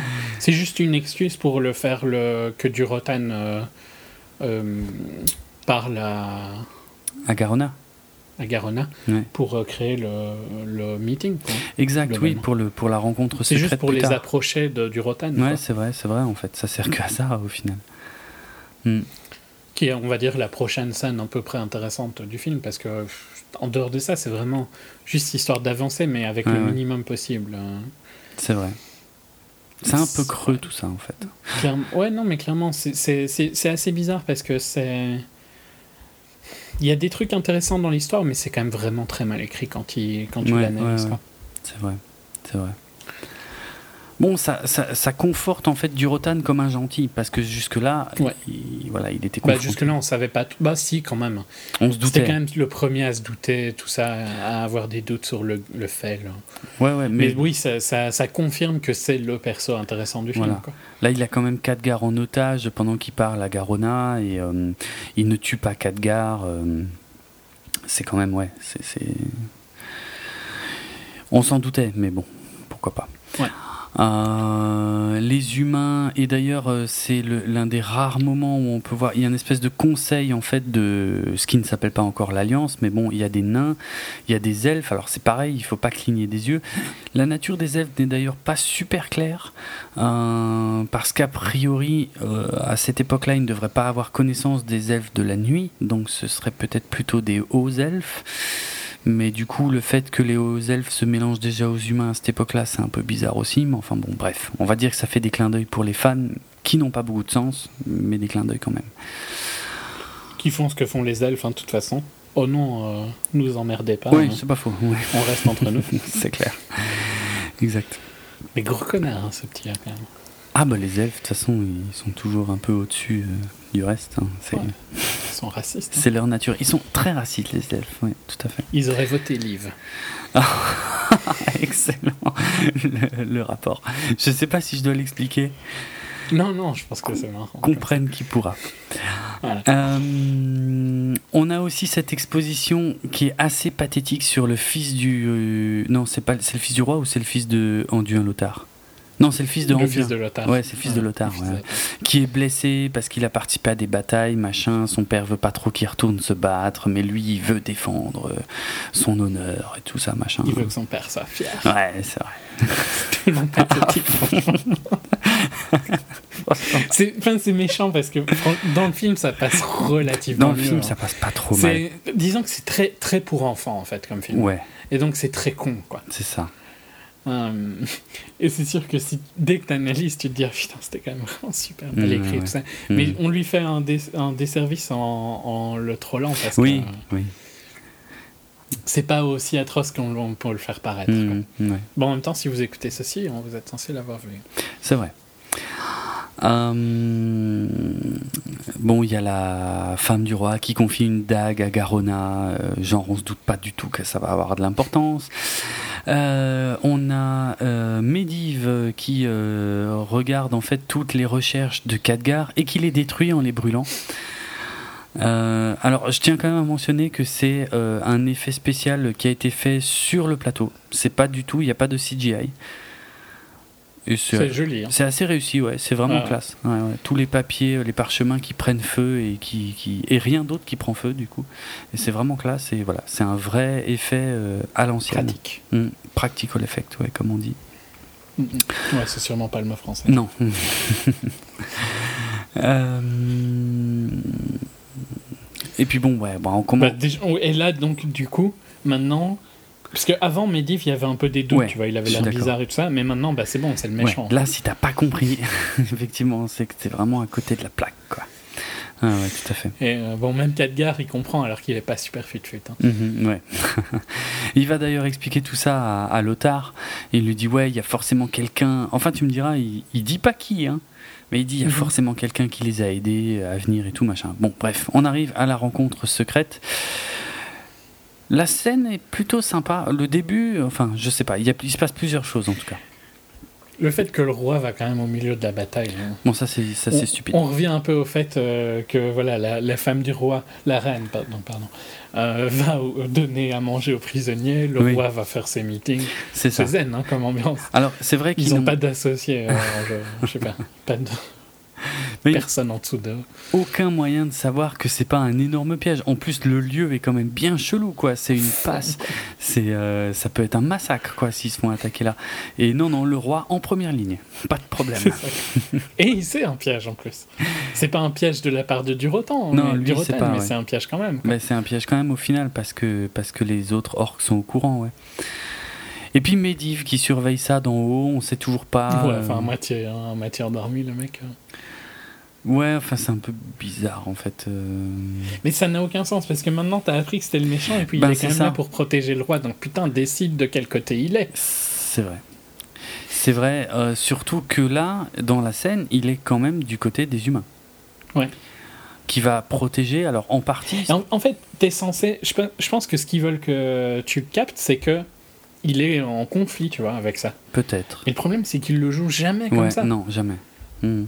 C'est soit il est à fond pour quelque chose, soit il est à fond pour l'autre. Mais il n'y a jamais un moment où ici, tu te dis qu'il doute. Il a l'air plus endormi qu'autre chose à faire, euh, ouais. à se défendre, le roi. Hein. Ouais, ouais. il n'a pas l'air de, de, de vouloir défendre les orques ou d'essayer de, d'empirer la situation. Non, ça ne fonctionne pas du tout. Mm, mm. Et donc, plus tard, quand il devient vraiment méchant et qu'il se transforme en noir, quoi, mm. enfin, ses habits tout noirs et tout ça, ouais. ben, ça, ça n'a pas plus de sens. C'est non. pas une construction qui a, été évolu... qui a évolué au fil du film, où tu vois euh, une évolution sur son visage et tout ça. Non, c'est juste du... de, tout... de blanc à noir, quoi, d'un coup. Mm. Fonctionne pas. C'est, ouais, c'est bizarre. Il, il met une plombe à, à déployer le bouclier. Euh, bon, au moins, ça permet qu'il y ait quand même des, des, des grosses scènes de bataille, mais... Euh... Bah, au final, il met une plombe à déployer le bouclier juste pour que le fils de Lothar meure. Oui, vois, c'est tout ça le temps sert qu'à ça, c'est vrai. Ce même problème, ouais, quoi. Ouais. C'est vrai. Chaque scène ne sert qu'à, qu'à, faire, qu'à faire un truc comme ça. C'est pas du tout construit sur le fait, parce qu'il aurait pu mourir de plein d'autres manières, tu vois. Il aurait pu être juste meur- mourir très vite au début de euh, l'assaut des orques. Oui. T'aurais eu le même effet émotionnel, Je mais pense, t'aurais oui. pas eu cette attente ridicule, quoi. C'est clair. il, il, il aurait juste pu, tu vois, il y a l'attaque des orques. Les premiers euh, qui sont moins importants font un bouclier devant le roi, et euh, Mehdi foire son bouclier et mmh. il le met là, quoi. C'est ça. Et donc t'aurais eu exactement la même scène, sauf que t'aurais pas attendu le fait qu'il a l'impression que t'as l'impression qu'il cherche comment on, on lance le sort, quoi. Ouais. Ah merde, où est-ce que j'ai écrit hein mmh. Où est mon bouquin, quoi. Je, ça, c'est un peu ça, ouais. Il met vraiment super longtemps. Et puis il y a un problème avec ce bouclier, hein, parce que d'abord Lothar peut pas le traverser, puis après il arrive quand même à traverser juste son bras pour poser sa main sur l'épaule de son fils. Mais oui, c'est soit il est intra, bah un, oui. un, impossible à percer, soit il est possible à percer. C'est ça, ça, ça rend choisi, truc. quoi. Ouais, c'est, c'est, ça sert à rien. Peut-être sur le papier, ça fait une belle, c'est censé faire une belle image qu'il ait la main sur l'épaule de son fils, mais au final, euh... ça me fait un peu penser à, tu vois, euh, dans et ça, ça m'avait énervé dans le film avec The Rock euh, l'année dernière, San Andreas, ah, où oui. euh, Spoil, hein, spoil sur un Andreas. Où euh, à un moment, euh, sa fille euh, meurt noyée. Et euh, il, il, tu vois, il tape euh, sur la porte pour essayer de la débloquer. Il n'arrive pas à la débloquer. Il tape, il tape, il tape. Et puis, donc, elle, elle, elle, c'est comme si elle mourait. Et puis, il se dit, ah, je vais quand même retaper une dernière fois. Et là, il arrive à ouvrir. Mais non, si tu n'as pas réussi les deux premières fois, plus t'es The Rock, quoi. Enfin, je sais pas, tu n'as pas mis toute ta force la première fois pour le faire. Pas faux. Il n'y a pas de raison qu'à la troisième ou quatrième fois, tu aies plus de force. Hein. En général, tu es plutôt plus fatigué. Et alors, si tu me mets un, un indice visuel que euh, la porte, dans ce cas-là, mais ici, par exemple, le bouclier faiblirait, tu vois. Tu le verrais, euh, je sais pas, euh, avoir des petits sursauts ben d'énergie ouais, ouais. ou quelque chose comme ça. Ben là, ok. Mais si tu mets rien, et dans le cas de San Andreas, il n'y avait rien, tu vois, la porte était exactement pareille la, la première fois qu'il l'a tenté et la dernière fois, ben c'est ça va pas, quoi, parce que tu te dis pourquoi t'as construit ça, tu vois, enfin mm. t'as construit ça juste pour euh, qu'il y ait une une scène d'émotion, et ça elle n'est pas elle elle ne fonctionne pas parce qu'on sait que c'est n'importe quoi. Ah ouais. Alors que c'est facile à le faire bien, hein, bah parce oui. qu'il suffirait de voir un plan sur Medivh qui a du mal à contrôler le bouclier, et que là à ce moment-là il arrive à traverser sa main. Et puis que Medivh reprend le contrôle du bouclier, mmh. et tu le vois, encore une fois, tu fais un plan sur lui, ouais. un plan contre plan, quoi. Et là, la, la, son bras est expulsé en dehors, ben voilà. Mmh. C'est pas dur à faire, tu vois, non. de le faire pour que ça fonctionne et que tu te dises pas, c'est n'importe c'est quoi. C'est vrai. Vu que c'est de la magie, tu peux ajuster. Tu fais ce que tu veux, oui, voilà, ouais, ouais. Tiens, je tiens, je tiens aussi à mentionner le casque que porte le roi euh, Vryn dans cette scène. Il a l'air con, mais con, avec son casque en forme de tête de lion. Mais c'est ridicule, c'est un casque d'apparat, c'est pas du tout un casque de bataille, quoi. C'est... Mais ça, c'est un peu l'ambiance, hein, chez... Ouais, mais je sais pas.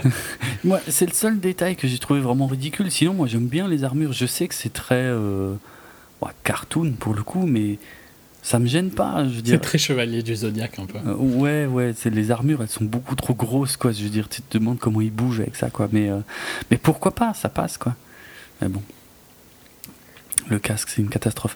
Euh, il ramène Medivh euh, à Karazhan euh, pour le plonger dans son bain magique, là, pour qu'il retrouve des forces. Et puis là, il y a un petit peu de verre dans ses yeux. Et là, il y a Khadgar qui s'affole, qui dit « Oh là là, oh là là, euh, machin, euh, ça va pas. » Et plutôt que de dire aux autres euh, ce qu'il a compris... ou alors il est vraiment très con. Euh, non, il dit rien, il se barre. C'est un peu bizarre. Il va à Kirin Tor, non ? Je crois que c'est là qu'il va aller, au Kirin Tor, ouais. Et pendant ce temps-là, on, on, on retourne chez les orques et on voit que Durotan est en train de préparer sa fuite et euh, il demande à sa femme de, de s'enfuir. Il y a, euh, je me demande si c'est pas euh, Orgrim justement qui, qui lui laisse un tout petit peu d'avance ou un truc comme ça. Ah, si, si, c'est Orgrim qui lui. Mais quand, euh, mais c'est pas Durotan hein, qui lui dit de s'enfuir à sa femme. Mais Orgrim lui laisse euh, le moment. Oui, enfin si. Durotan a une discussion qu'elle devrait s'enfuir, mais c'est Orgrim qui lui laisse, mais c'est une scène plus tard, hein. C'est pas au même moment, quoi. Ouais, il me semblait que c'était là. Ouais, puisque c'est quand il commence à, à attraper tous ceux du clan Frostwolf que là, Orgrim lui laisse l'occasion de s'enfuir. Oui, c'est vrai que Gul'dan décide de, de, de transformer tous les, les le clan du, des loups de givre, donc le clan de Durotan, de les pervertir avec le fel, quoi. Ouais, c'est vrai que c'est là qu'elle se barre. Mmh. Euh, alors là, là, par contre, je rame un petit peu. Euh, c'est bah, trop, un, c'est là qu'il va à, à Kirin Tor. Ouais, je pense que oh, la Kirin scène Tor. Importante suivante, c'est euh, c'est Khadgar qui va au Kirin Tor. Je crois entre temps, en fait, ouais, s'il y a une scène qui est semi importante, c'est toute la toute la discussion de Orgrim Doomhammer avec Gul'dan justement, où on sent que Orgrim euh, c'était un peu laissé convaincre par Durotan, mais en allant discuter avec euh, avec Gul'dan, euh, finalement, il... c'est, c'est c'est la scène. C'est... Non, en fait, je trouve que tu, justement pour le coup, enfin, bah, peut finir si tu veux, mais bah, c'est la scène où, euh, où Gul'dan n'arrête pas de pomper de l'énergie à un humain qui est à côté de lui. Mm-hmm. En fait, on sait pas trop pourquoi d'ailleurs, juste pour l'emmerder ou un truc comme ça. Et, et là, il retourne Orgrim, il me, il me semble. Euh... Mais je suis semi-d'accord sur le fait qu'il le retourne, parce que je te dirais plutôt qu'Orgrim voit qu'il n'a pas le choix. Mm. Et que donc, euh, il se dit peut-être, bah, au moins si je suis Gul'dan... En, en gros, son choix à, à Orgrim sur ce moment-là, de toute façon, c'est mourir ou devenir chef des Frostwolves. C'est pas faux. Mais tu vois dans son visage qu'il n'est pas d'accord oui, avec Gul'dan. Donc, euh, c'est juste que il n'a pas de possibilité, quoi. Mmh. Ouais. Parce que je, je trouve qu'il joue justement le fait que tu que tu sens pas, enfin tu tu sens qu'il est quand même d'accord plutôt avec Durotan, c'est juste qu'il peut pas y faire grand chose, quoi. Mmh. C'est vrai. Mais cette scène là est assez impressionnante par contre avec l'humain ouais. qui se fait torturer en permanence. Ouais, ouais. Par contre, après, il y a une scène qui est peut-être la plus pathétique du film en ce qui me concerne, euh, parce que euh, ouais, il y a, y a plusieurs problèmes en fait. C'est euh, on a Lothar en fait qui euh, est en train de se bourrer la gueule euh, parce qu'il supporte pas la mort de pathétique. Son fils. Et ça, il le vend très très mal. Mm-hmm. Euh, l'acteur, hein, là pour le coup, franchement, ça marche pas du tout. Bah parce que bah, encore une fois, il n'y avait pas de relation qui a été créée, il n'y a pas de background c'est avec ça. Son fils. Euh, C'est ça, et, et, mais c'est encore pire dans les secondes qui suivent parce que euh, Garona qui a été renvoyé, qui a été T P euh, par euh, Medivh pour retourner à, à Stormwind, euh, qui, qui est désolé pour lui et puis il commence à se faire des bisous et tout machin et putain là j'étais là mais quoi, mais qu'est-ce qui se passe ouais. C'est quoi ce délire? Non mais ça passe vite de, de la, ah, je sais plus maintenant, euh, le griffe quoi. Oui, ah oui, la, la, la, le griffe tout sexe, c'est super rapide ah, le, dans le, les films le, en général. Le, ouais, mais le deuil est ultra rapide parce ouais, que le deuil, voilà. Là, on le reverra jamais, quoi. Je veux dire, ouais. euh, dans les yeux. Il en, on n'en reparlera plus jamais. Hein, non, c'est clair. C'est bon, hein, il, il s'est fait l'orque, il est content. Mmh, mmh. Il y a, oui, c'est vrai qu'il y a effet. Mais c'est un, un, des, un des moments où il joue très mal. La, d'habitude, il est à peu près potable, hein, lui. Mais là, par contre, c'est un endroit où il joue vraiment super mal. Et c'est ouais. purement sur sa performance. Hein. Ah oui, là, totalement. Ouais, ouais. Ouais. Et effectivement, c'est, ap- c'est, ju- c'est après ça, en fait, qu'il y a la scène où euh, le, le, le clan des loups de givre est, doit être euh, ou massacré ou euh, transformé. Et où, euh, il y a cette scène où le roi euh, vire, d'ailleurs, Lothar hein, de... Ah oui, ça, de c'est, leur ap- meeting, ça c'est après, ouais, ouais, exactement. C'est après ou okay. Ouais, c'est un peu après. Mais euh, non, juste parce que je pense que tout le monde, enfin euh, j'espère que tout le monde a ri, parce que juste quand euh, Orgrim Doomhammer laisse partir, euh, comment elle s'appelle, je sais plus, la mère de Thrall. Euh, Draka. Draka, merci. Euh, et juste après ça, tu sais, il y a un orque qui débarque derrière Orgrim et lui colle un coup de marteau, ouais. mais colossal. Qui est sublime, quoi. Il se fait calmer. Ouais. sans se retourner en plus, je crois, sans le regarder, paf, c'est magnifique. Euh... Ensuite, donc, euh, Khadgar arrive donc euh, à Dalaran pour euh, rendre compte au Kirin Tor. Alors là, problème avec le lore original, parce que normalement Dalaran n'est pas encore une cité volante à ce moment de l'histoire en fait. C'est bien plus tard que Dalaran va être, euh, va être détruite et, et, et va être euh, emmenée par le Kirin Tor en fait pour devenir une cité volante. Donc là, elle est déjà volante. Bon, ça a choqué les fans. C'est plus classe. Hein. Ouais. Quelque part, c'est beaucoup plus classe, ouais, c'est clair. Et euh, le, le, le chef, dont j'ai complètement oublié le nom, euh, du Kirin Tor, euh, et, et il me semble qu'il est également interprété par euh, Toby euh, Kebbell, qui joue donc du Rotan. Mais euh, c'est un vieux, enfin on le reconnaît pas du tout. Hein. J'espère que je dis pas de bêtises, hein. Peut-être que je dis une connerie, mais j'ai lu ça quelque part et je l'ai lu, je l'ai lu que à un endroit, donc je suis pas totalement sûr de cette source, mais voilà. Donc, je sais pas franchement. Il va faire part de ses doutes et puis euh, ils vont euh, dans une... Euh... Enfin, ça fait plaisir de voir un peu Dalaran aussi, en fait, parce que moi, j'aimais mm-hmm. bien, j'ai, j'ai beaucoup traîné dans cette ville. Euh, et puis, euh, il va euh, consulter... Comment s'appelle ce truc ? Je sais plus. Euh... Ah, merde, j'ai plus le nom maintenant. En gros, il va, tu sais, c'est quand il rentre dans le cube... Alors que ce truc-là, c'est jamais ouvert, apparemment, et puis ça s'ouvre pour lui, et il va discuter avec une entité. Ouais. Euh, qui est le gardien. Qui est censé être l'ancien gardien, quoi. Ouais, ouais, c'est un... ouais je crois que c'est ça. Et, c'est euh... le gardien avant qu'il y ait des gardiens, je crois que c'est ça qui est dit. Ok. Franchement, je m'en souviens plus. Et, qui est joué par Glenn Close. Et eux. Voilà, je, exact, c'est ce que je voulais dire. Elle n'est pas créditée au générique, mais c'est Glenn Close, effectivement, qui joue, euh, qui joue ce rôle. Et putain, j'arrive pas à retrouver son nom, ça me saoule. Tant du, pis. Du mage ? Ouais, ouais, le rôle du personnage de, de Glenn Close. Elodie. Elodie, merci, merci, parce que j'y arrivais pas. Parce que le nom de, du cube, par contre, je sais pas. Je, enfin, pour moi, il n'a pas de nom, je crois que c'est juste mmh, l'artefact. Ouais. Ok. Mais euh, elle le dit, ouais. Bon, encore une fois, il me semble qu'on apprend des trucs qu'on savait déjà. Hein.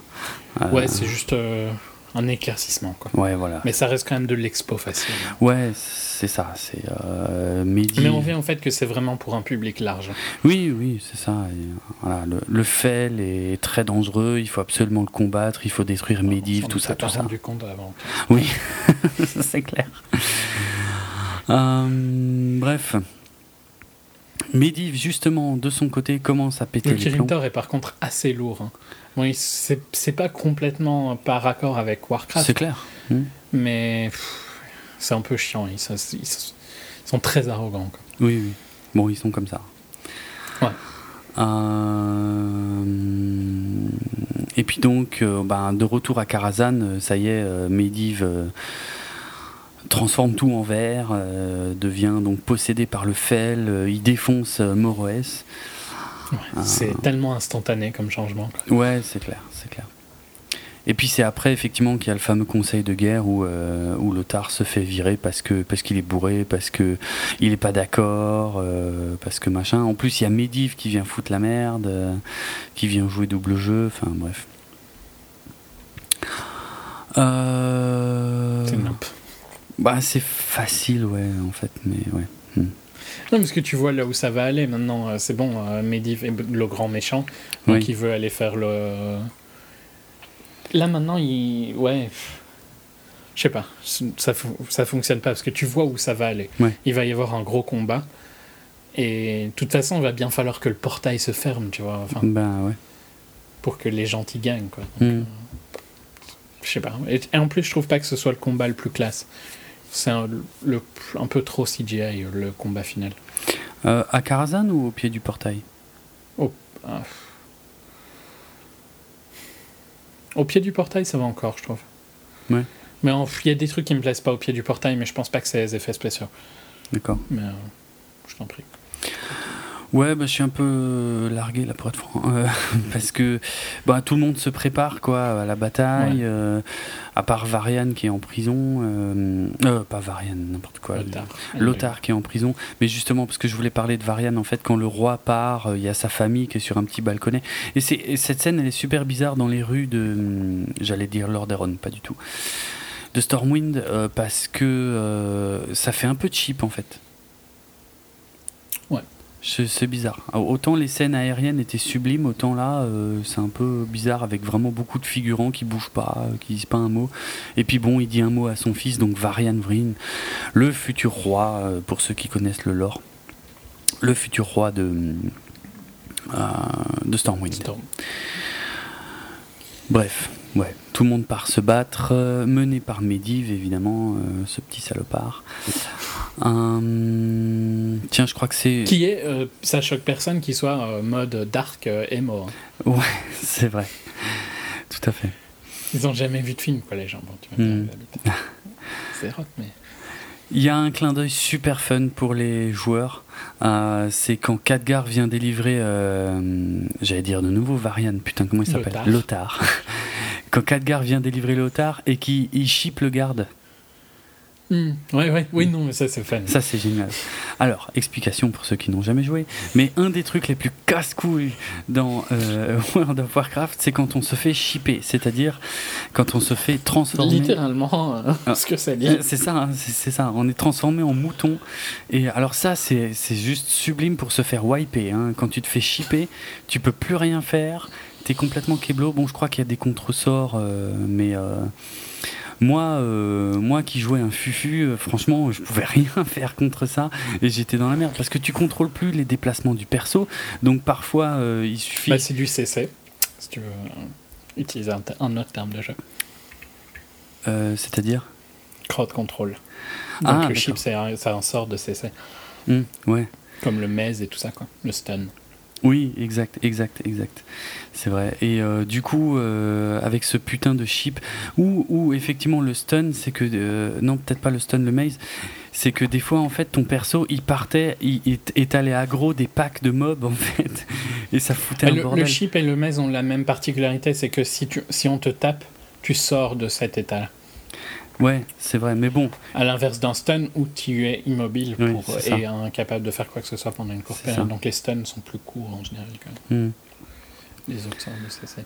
Et euh, ouais, parce qu'il n'y a rien de pire que de se faire ouais cheap. Et alors ah ouais, aggro en fait, c'est quand on s'approche de de donc de, de de personnages ennemis et en fait on attire leur attention et d'un coup ils parce que quand on maintient une certaine distance dans le jeu ou quand on n'attaque pas, et eh ben on peut éviter en fait de, de d'affronter un trop grand nombre d'ennemis à la fois.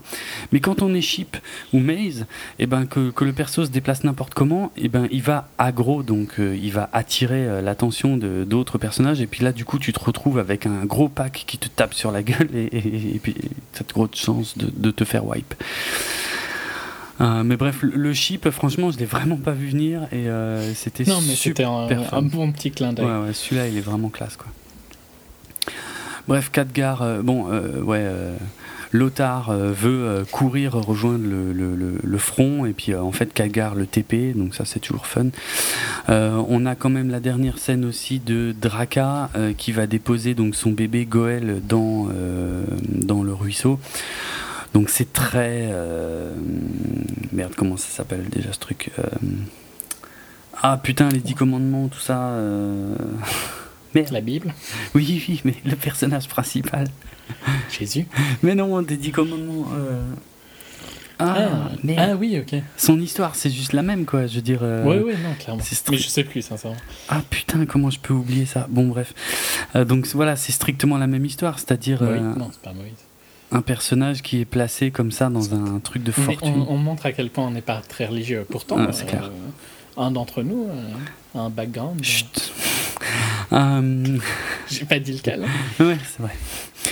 Euh... Enfin bref, c'est la même histoire. Voilà, le personnage qui va en fait s'affranchir de ses origines en étant placé comme ça sur une rivière et euh, qui va grandir dans un autre euh, univers qui n'est pas le sien et qui va lui donner, euh, bah, qui va lui permettre. Bon, c'est ultra classique. Hein. Il y a la même chose dans Futurama avec Layla. Hein. Ouais, bah ça vient toujours Lila. Du même. Euh... C'est toujours, ça part toujours de la même histoire. Voilà, qui est l'histoire de Je ne sais plus. Je ne sais plus non plus quel con. C'est pas possible d'oublier un nom comme ça, mais bon, bref. Donc voilà, elle a juste le temps de le déposer dans le fleuve, et puis elle se fait rattraper euh, par les autres, et elle se fait défoncer. Voilà. Bon, encore une fois, les fans de l'histoire de Thrall euh, savent très bien qu'il a grandi chez les humains, donc euh, rien de choquant. En attendant, euh, Durotan est pas content, euh, et il décide de euh, défier euh, Gul'dan, je crois. Oui, ouais. Bah, pour, dans le respect des... des règles orques. Ouais, c'est ça. Et, et, c'est, et c'est cool parce qu'il vient. Il y, y a une histoire de drapeau planté et tout, et c'est, c'est comme dans le jeu, quoi. Tu sais, quand tu déclenchais un duel, t'avais le drapeau. Mm-hmm. Euh, c'est assez classe. Et. Euh... Ah, mais c'était bien Moïse, hein. Je te l'ai dit et tu me l'as pas. Ah, j'ai pas, tu m'as enten- pas confirmé. J'ai, je n'ai pas entendu. Non, euh, honnêtement, okay. j'ai pas non, entendu. Non, mais euh, Moïse, j'étais c'est pas. Enfin, tu vois, vu que tu me l'as pas dit, euh, j'étais plus. Ah, sûr, j'avais mais... pas du tout entendu. Oui, oui, c'est bien Moïse. Exact. Euh, ouais non bah, ce, ce duel là moi j'ai bien aimé parce que ça il y a un côté euh, ouais c'est sympa quoi, tu sais qu'il va perdre mais mm. tu comprends son plan et, et pour une fois il n'y a pas trop d'exposition à son plan quoi. Ouais, un petit peu hein, mais... mais tu comprends tu, voilà, tu comprends que ça fait partie de la tradition orque et qu'il a le droit de le faire et que les autres remettent pas du tout et ça en question et que Gul'dan ne va pas être... Même s'il veut pas le faire, il a pas le choix, quoi. Sinon, oui. il va être euh, et, mal perçu. Et oui, sinon il perd son autorité. Ouais. C'est, c'est ça, c'est super sympa. Il y a sympa. Un petit côté Yoda aussi hein, quand il commence à retirer ses vêtements, le vieux. Ouais, c'est pas faux. Ouais, j'irai pas jusqu'à Yoda parce que Yoda c'était ridicule et là, euh, franchement, euh, tu t'attendais pas à ce que physiquement ils s'en sortent aussi bien, quoi. Ouais. Hmm. Mais c'est pour ça que je dis il y a un petit côté. Ouais. Yoda, c'est moins marqué. C'est parce qu'il est vert. Non, non, c'est non, plutôt non, le déconne. Côté vieux qui boite tout le temps, tu vois, et puis ouais, qui d'un c'est coup... Clair, euh... c'est clair. Mais Gul'dan est vraiment un bon perso, hein. Il est, euh... bah, c'est le méchant, de toute façon, c'est le seul méchant, puisqu'il n'est jamais question de, de Sargeras, de la perversion. Il n'y a pas de doute, ouais. Voilà, ouais. Donc c'est le seul méchant, donc du coup, il faut qu'il soit euh, impressionnant, et ça va, il l'est. Mmh. Mmh. Euh... Ouais, à l'inverse, par contre, toutes les scènes, je trouve... Euh... Je ne trouve plus le nom, évidemment, maintenant... Mais dans la tour de, de Midiv, elle ne fonctionne pas du tout. Karazhan. Je sais aucune, moi, je trouve. Ouais, je sais pas si elle fonctionne pas, mais attends, on, on, je vais juste quand même mentionner le fait que euh, donc Durotan se fait buter. Il se fait bien buter. Ouais, ok. Hein. Bah, je, ouais, je pensais qu'il y avait des scènes à Karazhan avant de revenir. Non, à ça, non, pas okay. encore, parce que les deux les deux gros combats c'est en même temps en fait. Et, euh, et que euh, Blackhand, donc le leader de la Horde, en fait, se fait pervertir parce que jusque-là, c'était un orque brun, mais je crois que là, Gul'dan en a marre. Et il laisse plus trop le choix et il pervertit euh, donc euh, Blackhand. Et là, ça y est... L- bah, Blackhand qui euh, se rebelle, en fait. Qui est pas content de la manière dont Gul'dan a gagné le oui, combat oui. contre Durotan. Oui, exact. Et donc, euh, qui veut faire une rébellion. Et, et Gul'dan, il dit, non, non, mais arrête de m'emmerder, toi. Ouais, c'est ça. Et les autres se calment hein, d'un coup. Mais ouais. bon, tu vois quand même que ça les a marqués, quoi. Ouais, ouais, ils ont, ils ont des doutes. Ça va être un peu plus flagrant plus tard. Euh, pendant ce temps-là, en, à Karazhan, eh ben, euh, clairement, euh, Medivh euh, se transforme en démon un peu dégueulasse, euh, attaque euh, Lothar, euh, il donne vie au golem, quelle surprise. Euh, et puis, euh, c'est vrai que ce combat-là, visuellement, c'est pas le plus ouf. Mais c'est pas juste visuellement, je trouve qu'il n'y ouais. a pas vraiment d'énergie dans le combat. Ouais. C'est vrai qu'il y a un côté, par contre, très boss de jeu vidéo, tu vois, où tu utilises le décor pour euh, oui. faire tes trucs et tout ça, mais ça fonctionne pas bien dans le film, quoi. Mmh, mmh.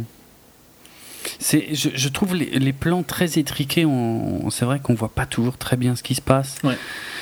T'es dans les couloirs, euh, ouais. tu dodges et tout ça, mais je sais pas, ça fonctionne pas. Mmh. Mais bon... Et pendant ce temps-là, sur le gros champ de bataille, euh, t'as euh, Gul'dan qui n'hésite pas donc à utiliser tous les prisonniers humains pour ouvrir le portail, et là t'as la Horde qui commence à salement débarquer. Donc là, c'est les grosses scènes du film, hein, c'est les, tous les money shots, euh, c'est tout ce qui envoie du lourd, bon... Voilà. À Karazhan, c'est un peu too much quoi en fait, mais bon. Bah à Karazhan c'est pas fou fou, mais euh, je trouve que le champ de bataille au pied de, du portail, moi ça passait mieux quoi, je trouve ça sympa. Ouais, je, je sais pas vraiment... Pou- en fait, je crois que le fait que Durotan soit mort et que c'est le seul perso qui m'intéressait à peu près, ben... Pff. C'est chiant. Ouais, je ouais. m'en fous un peu, tu vois, maintenant, ouais, en fait, de ce qui fou. va arriver, parce qu'il y a personne euh, sur Azeroth euh, qui m'a particulièrement passionné. Et bah, maintenant, les orques, je m'en fous un peu aussi parce qu'il n'y a plus euh, celui que j'aimais bien, quoi. Donc, mmh. euh... ouais. On, là, là, franchement, j'attends la fin du film. Mais c'est pas, ouais. c'est, c'est pas moche, hein, c'est juste que voilà. Et par contre, ouais, je sais pas, tu veux passer parce que sur la, la scène importante avec Garona ou il y avait autre chose à dire avant? Bon, pff, non, euh, je suis en train de réfléchir, mais sur le combat en lui-même, tu as Medivh qui se transforme en démon encore plus impressionnant. Alors j'ai lu à droite à gauche que c'était euh, Sargeras lui-même, pour être franc, j'en doute. Euh, je pense pas, c'est juste qu'il c'est sa dernière transformation, quoi, c'est tout. Euh, on a Khadgar qui tombe dans le, le bassin de. Très jeu vidéo aussi, hein, comme truc. Oui, ça c'est clair. Ouais, ouais. Oui, les évolutions, les étapes de boss et tout, ça c'est vrai que c'est assez fidèle. Hein. Euh, Khadgar qui tombe dans le bassin du Fel, mais qui arrive plus ou moins à le combattre et à protéger euh, Lothar via un bouclier. Euh... Et, euh, et qui va euh, qui va utiliser cette puissance pour exploser la gueule de Medivh. Euh, et là il y a un petit clin d'œil très sympa que j'avoue que j'ai raté dans le film en fait, mais juste au moment où il défonce Medivh, euh, parce que là on, c'est très visuel, c'est très C G I, donc euh, vraiment c'est pas évident de le voir, parce qu'il a, il a une aura verte autour de lui puisqu'il il utilise plus ou moins le, le, la puissance du Fel en, en la détournant, mais juste au moment où il éclate Medivh. Et il et, et, faut pas cligner des yeux encore une fois parce que ça change de plan très rapidement pour voir après toute la région qui est dévastée par une énorme explosion. Mais donc juste avant le plan où euh, on a toute l'explosion et, et juste au moment où il éclate Medivh, et ben il y a toute une aura jaune en fait qui entoure euh, Khadgar. Et ça c'est un clin d'œil que j'avais pas relevé, mais en fait qui montre qu'il a euh, level up tout simplement. Sympa. Bah ouais, c'est classe. Bah quand tu quand t'as joué au jeu, donc voilà l'explication. Donc quand on joue au jeu, hein, notre personnage a un certain niveau, et donc en accumulant des points d'expérience, on atteint le niveau suivant. Et dans World of Warcraft, quand on atteint le niveau suivant, il y a une espèce d'aura jaune qui tourne autour du personnage et qui montre que boum, voilà, on a atteint le niveau suivant. Et ben là, ding, ding, exactement. C'est le terme consacré. Et euh, et ben là, c'est ce qu'on voit. Donc avec Khadgar, mais faut Faut pas le rater, quoi. C'est vraiment. Ouais, non, c'est rapide. Mais, mais je... par contre, après, le fait qu'il résiste au fail et tout ça, pareil, c'est, c'est tellement. Bah, ça sort de nulle part, c'est pareil, quoi. On, on pensait. Ah non, je trouve pas, justement. Parce ah que bon là, le fait que l'artefact euh, qu'il, ait, euh, qu'il ait pu voir à Lodi, ça sous-entend que c'est lui, tu vois, le futur gardien. Ah, vu comme ça, oui, d'accord, pourquoi pas. Ouais. Et que donc, vu qu'il est plus fort que Medivh, il ne va pas être influencé par le Fel. Mais c'est juste que le film ne montrait pas jusque-là qu'il avait l'air plus fort que Medivh. Lors de la première non. confrontation dans la bibliothèque, il se fait quand même ridiculiser par Medivh. Ouais, ouais, clairement. Mais, mais pareil, encore une fois, ça, le film aurait une plus longue période. Ouais. Khadgar aurait été entraîné, tu vois. Ouais, ouais. Et euh, t'aurais vu une évolution de son personnage. Et je pense que c'est sous-entendu, en fait, qu'il était trop bon pour Kirin Tar, tu vois. Qu'il Peut-être. était... Euh, tu vois, ce côté... Euh, euh, ce côté où l'école, c'est pas pour les gens très intelligents. L'école, c'est pour les gens normaux et pour les gens intelligents, mais les gens très intelligents, ils s'emmerdent à l'école. Ben, Kirin Tor, c'est un peu l'école, au final. Ouais. Et euh, il est trop doué pour ça, quoi. Ouais.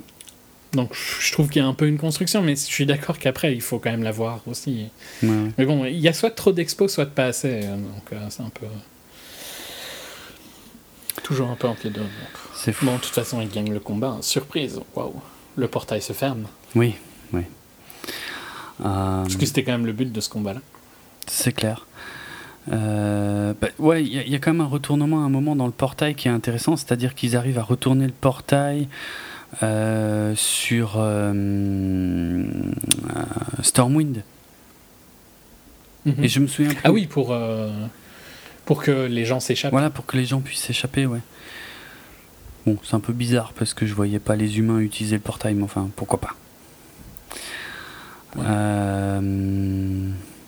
C'est pour évacuer les prisonniers, quoi, en fait. Ouais, c'est ça. ça, c'est ça. Et puis sinon, bah oui, le, le moment important, euh, bah, c'est la... Et je pense que c'est quand Medivh meurt, en fait, que le portail ferme. Oui, c'est vrai, bah oui. Donc Khadgar euh, ouvre le portail euh, sur Stormwind. Mm-hmm. Mais quand il meurt complètement, le portail se ferme, donc. Ouais, c'est ça, exact. Le reste est bloqué. Exact. Il me semble que dans le lore... C'est un peu risqué, quand même, hein, je trouve, d'avoir les orques qui peuvent avoir accès à Stormwind. à fond. Est-ce qu'il vaudrait pas mieux perdre les prisonniers qui sont là, quoi, tu vois ? C'est clair. Franchement, c'est chaud comme stratégie. Mm. En même temps, on parle d'un roi qui va en première ligne. Ouais, hein. donc, ouais. Stratégie, euh, je sais pas ouais, sûr qu'il connaît le pas trop son truc. Il a pas joué à Starcraft. Lui, non. Ni à Warcraft, apparemment. Bah non. euh, oui, je voulais juste dire qu'il me semble que dans le lore, alors j'espère que je me gourre pas d'époque, mais Khadgar est censé être très jeune. Et euh, en fait, quand il affronte Medivh, euh, il, euh, il vieillit en fait beaucoup. Et il gagne beaucoup d'expérience, mais, mais, mais son apparence physique change aussi en fait. Et, alors que dans le film, euh, effectivement, le, le non, il reste pareil. Ouais, c'est, ouais, voilà, le, le, le changement est un peu plus soudain, quoi. Ouais. Alors il y a cette scène que, pareil, avec laquelle j'ai du mal, donc la, la scène de Garona, hein, mmh. puisque euh, le roi sent que la bataille est en train de partir en couille, mais vu qu'il a confiance en Garona, il lui dit « si tu me butes... » Il est quand même vraiment très confiant, hein, quand même. À fond. Il lui dit « si tu me butes devant les orques, eh ben, ils te prendront comme chef. Et ça mettra fin à la guerre pour l'instant. » Chelou quand ouais. même. Je sais pas, c'est super bizarre. Dans, dans la vraie histoire, euh, Garona trahit euh, les humains, hein. Mais trahit vraiment, quoi. C'est pas une idée de, c'est pas une idée du roi, quoi. Mais je pense que c'est pour ne pas la rendre trop méchante. En fait, bah ça hein, doit être ça. ça. Ouais, je vois pas d'autre explication, effectivement. Mm-hmm. Vu qu'elle l'a couché avec Lothar. Euh... Ouais, c'est vrai. T'es censé penser que entre deux, tu vois, ils vont peut-être réussir à faire quelque chose. Mm. Je pense que c'est ça, hein. C'est pour ça que c'est ça doit être quelque chose comme ça. Ça fonctionne pas du tout, quoi. Non, non, c'est super bizarre. Lothar arrive, découvre le roi mort, machin, il est désespéré, il se barre en griffon en plein milieu de la bataille. Bon, pourquoi pas. Euh... Avec fi- le roi. Fi- ouais, mais finalement, il se barre. Ah oui, mais en fait, oui, non, j'avais oublié. Mais il se fait attraper. Oui, il se fait attraper et en fait, il... il doit faire un duel contre, contre Blackhand, je crois. Ouais. Ouais. Et putain, quel gâchis cette scène, quoi. Parce que le du... Parce qu'il y a un peu le feeling de, de l'intro du film. Mais ouais, ça, ça devrait être le combat épique final, quoi. Et, euh, et, et tu sens que les orques respecteraient le truc, quoi. Je veux dire, ils pourraient vraiment avoir un putain de combat et ils plient Blackhand en deux coups, quoi. Bon, okay. ouais. bon, il lui coupe les couilles, j'avoue, ça, c'est, c'est assez bien vu. Mais putain, le, le, le... la scène, elle est tellement bien amenée. J'étais super déçu, c'est plié en trente secondes, j'étais dégoûté. Mais j'avoue surtout qu'il y a un feeling vraiment où tu te dis ah, ça va être vraiment cool comme la scène d'intro. Ouais, ouais, ouais, ouais. Et euh, non, pas du tout. Non. Ça dure presque rien. À fond. Et du coup, il peut se barrer tranquillement et Gul'dan n'est pas content, mais les orques, ils osent pas bouger puisqu'il a gagné le combat et il faut pas, euh, faut pas trahir il la règle. Il part avec le roi. Ouais, ouais. Je sais pas, j'ai, j'ai une grosse frustration sur, euh, sur ce, ce duel, quoi, qui est... Ouais, non, c'est, c'est, c'est con, c'est, c'est trop vite plié, quoi. En plus, dans la vraie histoire, c'est pas du tout ça, hein, c'est, euh, c'est Orgrim Doomhammer qui a défié Blackhand et qui l'a défoncé, normalement. C'est pas du tout Lothar. Bon. Non, mais, ça, mais tout, toute cette fin ne fonctionne pas du tout, je trouve, euh, parce que... Pff... Garona a l'air de pas vraiment hésiter longtemps à le faire, le truc, donc au final, enfin, tu vois, l'intention du roi est bizarre, ouais, même ouais. si je la comprends, hein, mais il a quand même une confiance excessive en les, dans les gens, quoi, le monsieur. Oui, c'est ça. Dans, dans la réalité, en fait, Garona trahit les humains et elle mène, euh, comment, elle mène les... Euh, la horde vers euh, Stormwind et Stormwind se fait défoncer dans la vraie histoire normalement et le peuple de Stormwind va aller se réfugier à Lordaeron, donc plus au nord, et c'est là qu'ils vont former l'alliance en fait contre les orques, donc normalement la première guerre est totalement perdue par les humains en fait, or là dans le film c'est pas du tout le cas. euh, Lothar rentre c'est au... un nul quoi ouais c'est un peu un nul ouais c'est ça Euh, bon déjà la horde n'a pas débarqué en masse comme elle le devrait euh, normalement et puis euh, Lothar rentre, euh, il est dégoûté à cause de la dague, euh, il dit à Khadgar oh je suis triste, euh, Garona nous a trahis machin, parce que lui il sait pas en fait. euh, et puis bon on a les funérailles du roi euh, qui sont pas super utiles, qui font très Lord of the Ring cheap hein. ouais mais cheap, cheap ouais, ouais clairement clairement et euh, du euh, Ogrim qui prend une des en des crocs, je sais pas, ça ben, doit pas être croc le terme, des dents quoi, oui, de, oui. De, de, du rotan pour euh, la donner à Tral un jour. Exact. Mais pff, non. Et j'ai, j'ai, j'ai un doute, c'est euh, mais qui est roi à la fin? C'est Lothar qui devient roi? Euh, c'est pas Varian? Ouais, ça devrait être Varian. Non, je sais pas, j'ai en tête la scène où il prend l'épée euh, et il la lève euh, en se mettant aux côtés de sa sœur. Ah oui, euh, mais c'est sa sœur. Ouais. ouais, ouais, à fond, c'est vrai en fait. Non, à mon avis, c'est lui qui devient roi. On dirait. Genre, bah, c'était le frère, donc tant qu'à faire, euh, ouais. on s'en fout quoi. Bon, c'est peut-être en attendant que Varian devienne adulte, un truc comme ça. Ouais, même. C'est peut-être ça, mmh. roi euh, temporaire, intérim. Ouais. Je sais pas, ça fonctionne pas. Et, et en fait, le problème, je trouve, de l'idée du roi, c'est justement qu'il l'a pas dit aux humains que c'était, que c'était bah, ça l'idée. C'est ça, c'est idiot, ouais. Dis-le à un des crétins à côté de toi, hein, ouais. comme ça ils peuvent le répéter. Mais c'est comme tu l'as dit, c'est pour construire un, un futur entre Lothar et Garona. Un peu bizarre quand même, quoi. Ben ouais, parce que d'un côté, elle, elle va, elle a fait ce que demandait le roi, et lui, il pense qu'elle l'a tué le roi. C'est ça.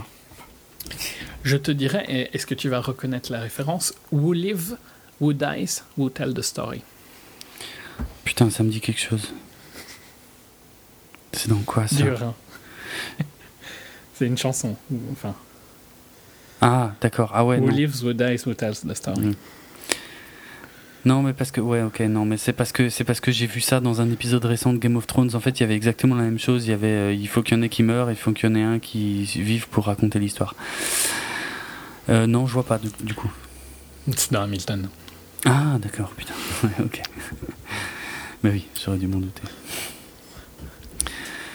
Euh, bon, on a quand même la scène, mais on l'a déjà évoqué, hein, la scène juste avant les crédits, en fait, qui montre euh, donc les humains qui recueillent euh, bébé euh, Goel, donc euh, qui est appelé à devenir bébé Tral, donc euh, qui va grandir parmi les humains, puisque ce sont les humains qui vont le nommer Tral, et euh, ouais, jusqu'à ce qu'il soit récupéré par les orques et qu'il devienne chef de la horde. Mais bon, ça c'est dans longtemps. Et surtout, euh, j'ai envie de dire... On le verra sûrement jamais. Bah ouais, c'est ça. Est-ce qu'on le verra ? euh, Franchement, rien n'est moins sûr. Hein. Euh, ça fait quand même un moment que le film est sorti. On n'a quand même aucune... Oh, il a ses chiffres, globalement. Il ne va pas aller beaucoup plus ben, c'est ça, les... S'il atteint quatre cent cinquante, c'est déjà miraculeux. Voilà, donc on a quand même un silence assourdissant du côté de Blizzard et de... Je ne sais plus comment s'appelle l'autre studio. Legendary. Legendary, euh, concernant une éventuelle suite. Ça paraît quand Atlas même. Aussi. Enfin, c'est Legendary, Atlas et euh, Blizzard. Mm. Mais bon. Bon, Atlas, c'est tout petit, je crois. Ouais, ouais. Donc, le futur de la saga semble quand même assez compromis. Moi, je voudrais bien une suite, hein, pour être franc. Moi aussi, parce que je pense qu'il y a de quoi explorer. Et c'était pas suffisamment mauvais pour ne pas justifier. Euh, disons qu'avec une suite, ils pourraient peut-être. Parce qu'en fait, je pense hein, qu'ils ont. Le manque de confiance dans l'I P, entre guillemets, ouais. c'est un peu bizarre de dire ça en sachant que c'est leur I P. Ouais. Et d'ailleurs, euh, j'ai appris qu'un de nos auditeurs ne savait pas ce que je voulais dire quand je dis I P. Ah, ah je bon. l'ai peut-être déjà dit quelques fois, mais donc c'est Intellectual Property. Ouais. Donc, donc euh, une licence, quoi. Une licence. Mmh. Euh, donc c'est un peu bizarre vu que c'est la leur, mais... Je... Je trouve qu'il y a un côté où ils ont voulu tout mettre dans un film pour que ça fonctionne en un film, tu vois. Et que s'ils avaient plus osé, ils auraient, ils auraient pu faire quelque chose de mieux. Mmh. Et donc, dans un sens, je, ben, c'est un peu chiant, quoi, tu vois. Parce que je sais pas trop si... Il y a de quoi raconter hein, dans une suite, dans tous les cas. Parce que là, on a quand même le développement de l'Alliance et tout ça. Donc, il y a... C'est un univers où il y a des histoires, dans tous les cas. Donc, si tu veux raconter des histoires, c'est possible. Mais en ouais. même temps, on a perdu... C'est le seul perso qu'on adorait tous les deux. C'est vrai. Donc il faut voir euh, ce que Tral peut faire et tout ça. Faudrait un Mais... gros bond dans le temps pour qu'on passe tout de suite à euh, Arthas, à Tral, Tral, adulte, hein. euh, voilà, ouais, ouais. Une autre génération en fait, quoi. Ouais. Ouais. Mais ça, ce serait pas plus mal parce qu'au final, vu que tu verrais tous les mauvais ça, maintenant. C'est pas faux, ouais, c'est clair. Ouais. Euh, t'es un peu obligé, à mon avis, juste de garder Khadgar, quoi. Oui. Mais s'il se passe du temps, ils peuvent le recaster quand même. Hein. Ils peuvent se recaster. Parce qu'avec sa tête de, de nourrisson, là, je veux dire, ça va pas le faire. Mais ouais, non. C'est... Je sais pas, je pense que ça pourrait être intéressant, mais je suis vraiment pas sûr qu'on va en avoir une. Ouais. Je pense que quand les critiques médiocres et le résultat, ça a un peu tué le truc, quoi. Ouais, ouais. Hmm. Il aurait eu des meilleures critiques, le résultat aurait été... moins important. Mais là, euh, ça aide pas. Ouais. Alors qu'à mon avis, le but à la base c'était de créer une, une licence. Ah, clairement. Euh, avec plusieurs films. Clairement. Ouais. Ben voilà. Fini. Oui. C'est ça. Quelque chose d'autre ou... Pff, je suis en train de réfléchir justement. Est-ce que j'ai des anecdotes, des trucs ? Je crois qu'il y a beaucoup de choses que j'ai déjà mentionnées. Non. Euh... Bon, par contre, ouais, on parlait des, des acteurs euh, qui devraient pas revenir. Si le lore est respecté, par contre, Medivh, lui, est censé revenir. Hein. Ouais. M- ben, Medivh, ouais. Il revient tout le temps, il n'arrête pas. Hein. Il... il fait que ça, d'ailleurs. Mais bon. Ouais.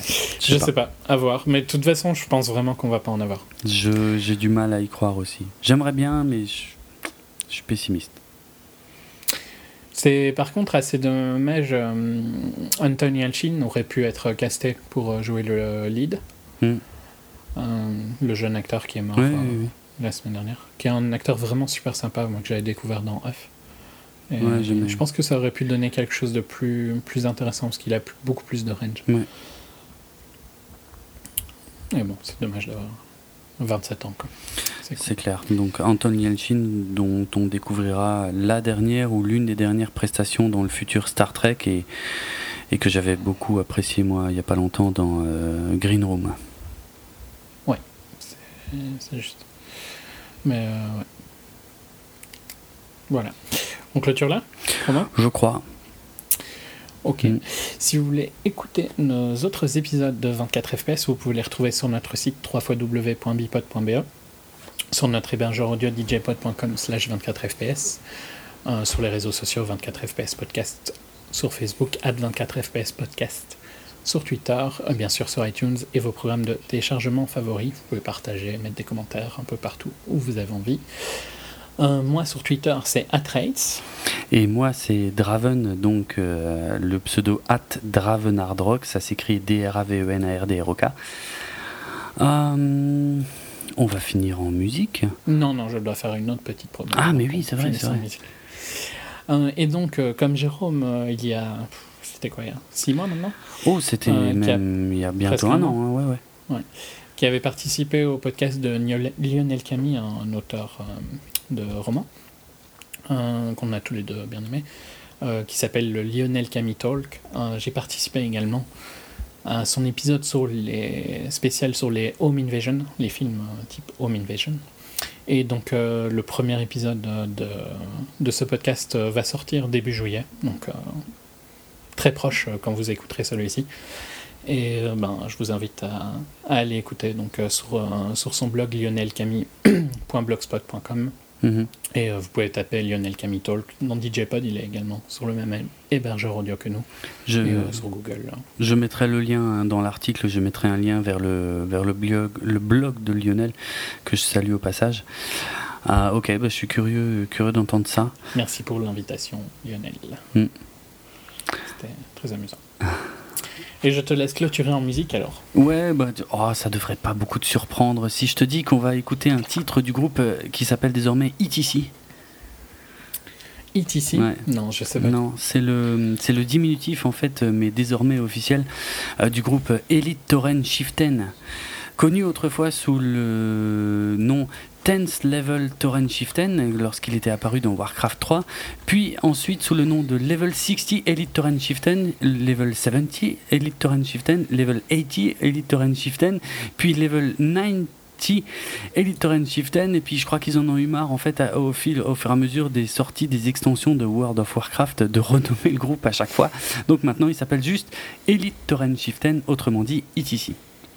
Donc, euh, qui est okay. un groupe euh, de hard rock euh, composé uniquement de membres de la Horde euh, dans le jeu, parce qu'on pouvait les voir se produire. Moi, je les ai vus hein, à, à Dalaran, ils se produisaient à une époque. Et euh, donc, ils ont plusieurs euh, titres à leur actif. Dans, dans la vie réelle, en fait, ce sont des, des employés de Blizzard hein, qui, euh, qui jouent les instruments et, euh, et qui chantent. Et euh, ils ont sorti donc euh, plusieurs morceaux, mais je pense que le plus connu c'est le fameux I Am Murloc. Tu, tu le connais, ça te ouais, dit ouais, quelque chose? Voilà, ouais, bah, tu ouais. vois. Euh, et donc, euh, et donc, on va s'écouter ça, donc un. Un morceau euh, en hommage donc, aux fameux Murlocs, euh, les saloperies dont je parlais tout à l'heure, euh, ces, ces bestioles fascinantes avec leurs cris, euh, que j'adorais imiter d'ailleurs, puisque je, à l'époque je me dé- débrouillais pas trop mal, je sais pas si je le fais encore bien, allez j'essaye. J'adorais. C'était pas mal, franchement. Mais... Je m'attendais à pire. J'adorais faire ça sur T S en fait quand on faisait des donjons. Je le faisais euh, n'importe Pour quand. Les gens. Mais c'est ça parce qu'en fait les, ceux qui étaient avec moi ils connaissaient les donjons par cœur et il y en avait qui pétaient les plombs qui disaient mais c'est quoi ce bordel, il y a des Murlocs qui arrivent là, mais attends il y a pas de Murlocs ici normalement. Bref, je m'amusais à faire mais... ça. Pour la... juste une dernière anecdote, mmh. il y a pas mal de clips de, d'un artiste qui s'appelle Jonathan Colton, ouais. Colton qui a écrit euh, Your Brains, euh, qui est super fan, et Code Monkey et tout ça, de la musique pour, euh, pour nerds, informaticiens et tout ça. Euh, et il euh, y a pas mal de ces chansons qui sont mises sur des moments de jeu de Warcraft, euh, ah ouais. qui sont super fun, quoi. Donc je vous conseille de chercher euh, Code Monkey euh, et Your Brains en particulier. Euh, en tapant ça sur euh, YouTube et avec euh, WoW, il euh, y a plein de résultats qui vont pop. Et c'est vachement fun, ça, ça se... le jeu se prête bien aux chansons qu'il a écrites. Ok. Pour, euh, pour les fans. Ok, c'est cool. Euh, donc voilà, on se quitte avec euh, Elite Torrent Chieftain, le morceau I Am Murloc. Salut à tous, à très bientôt.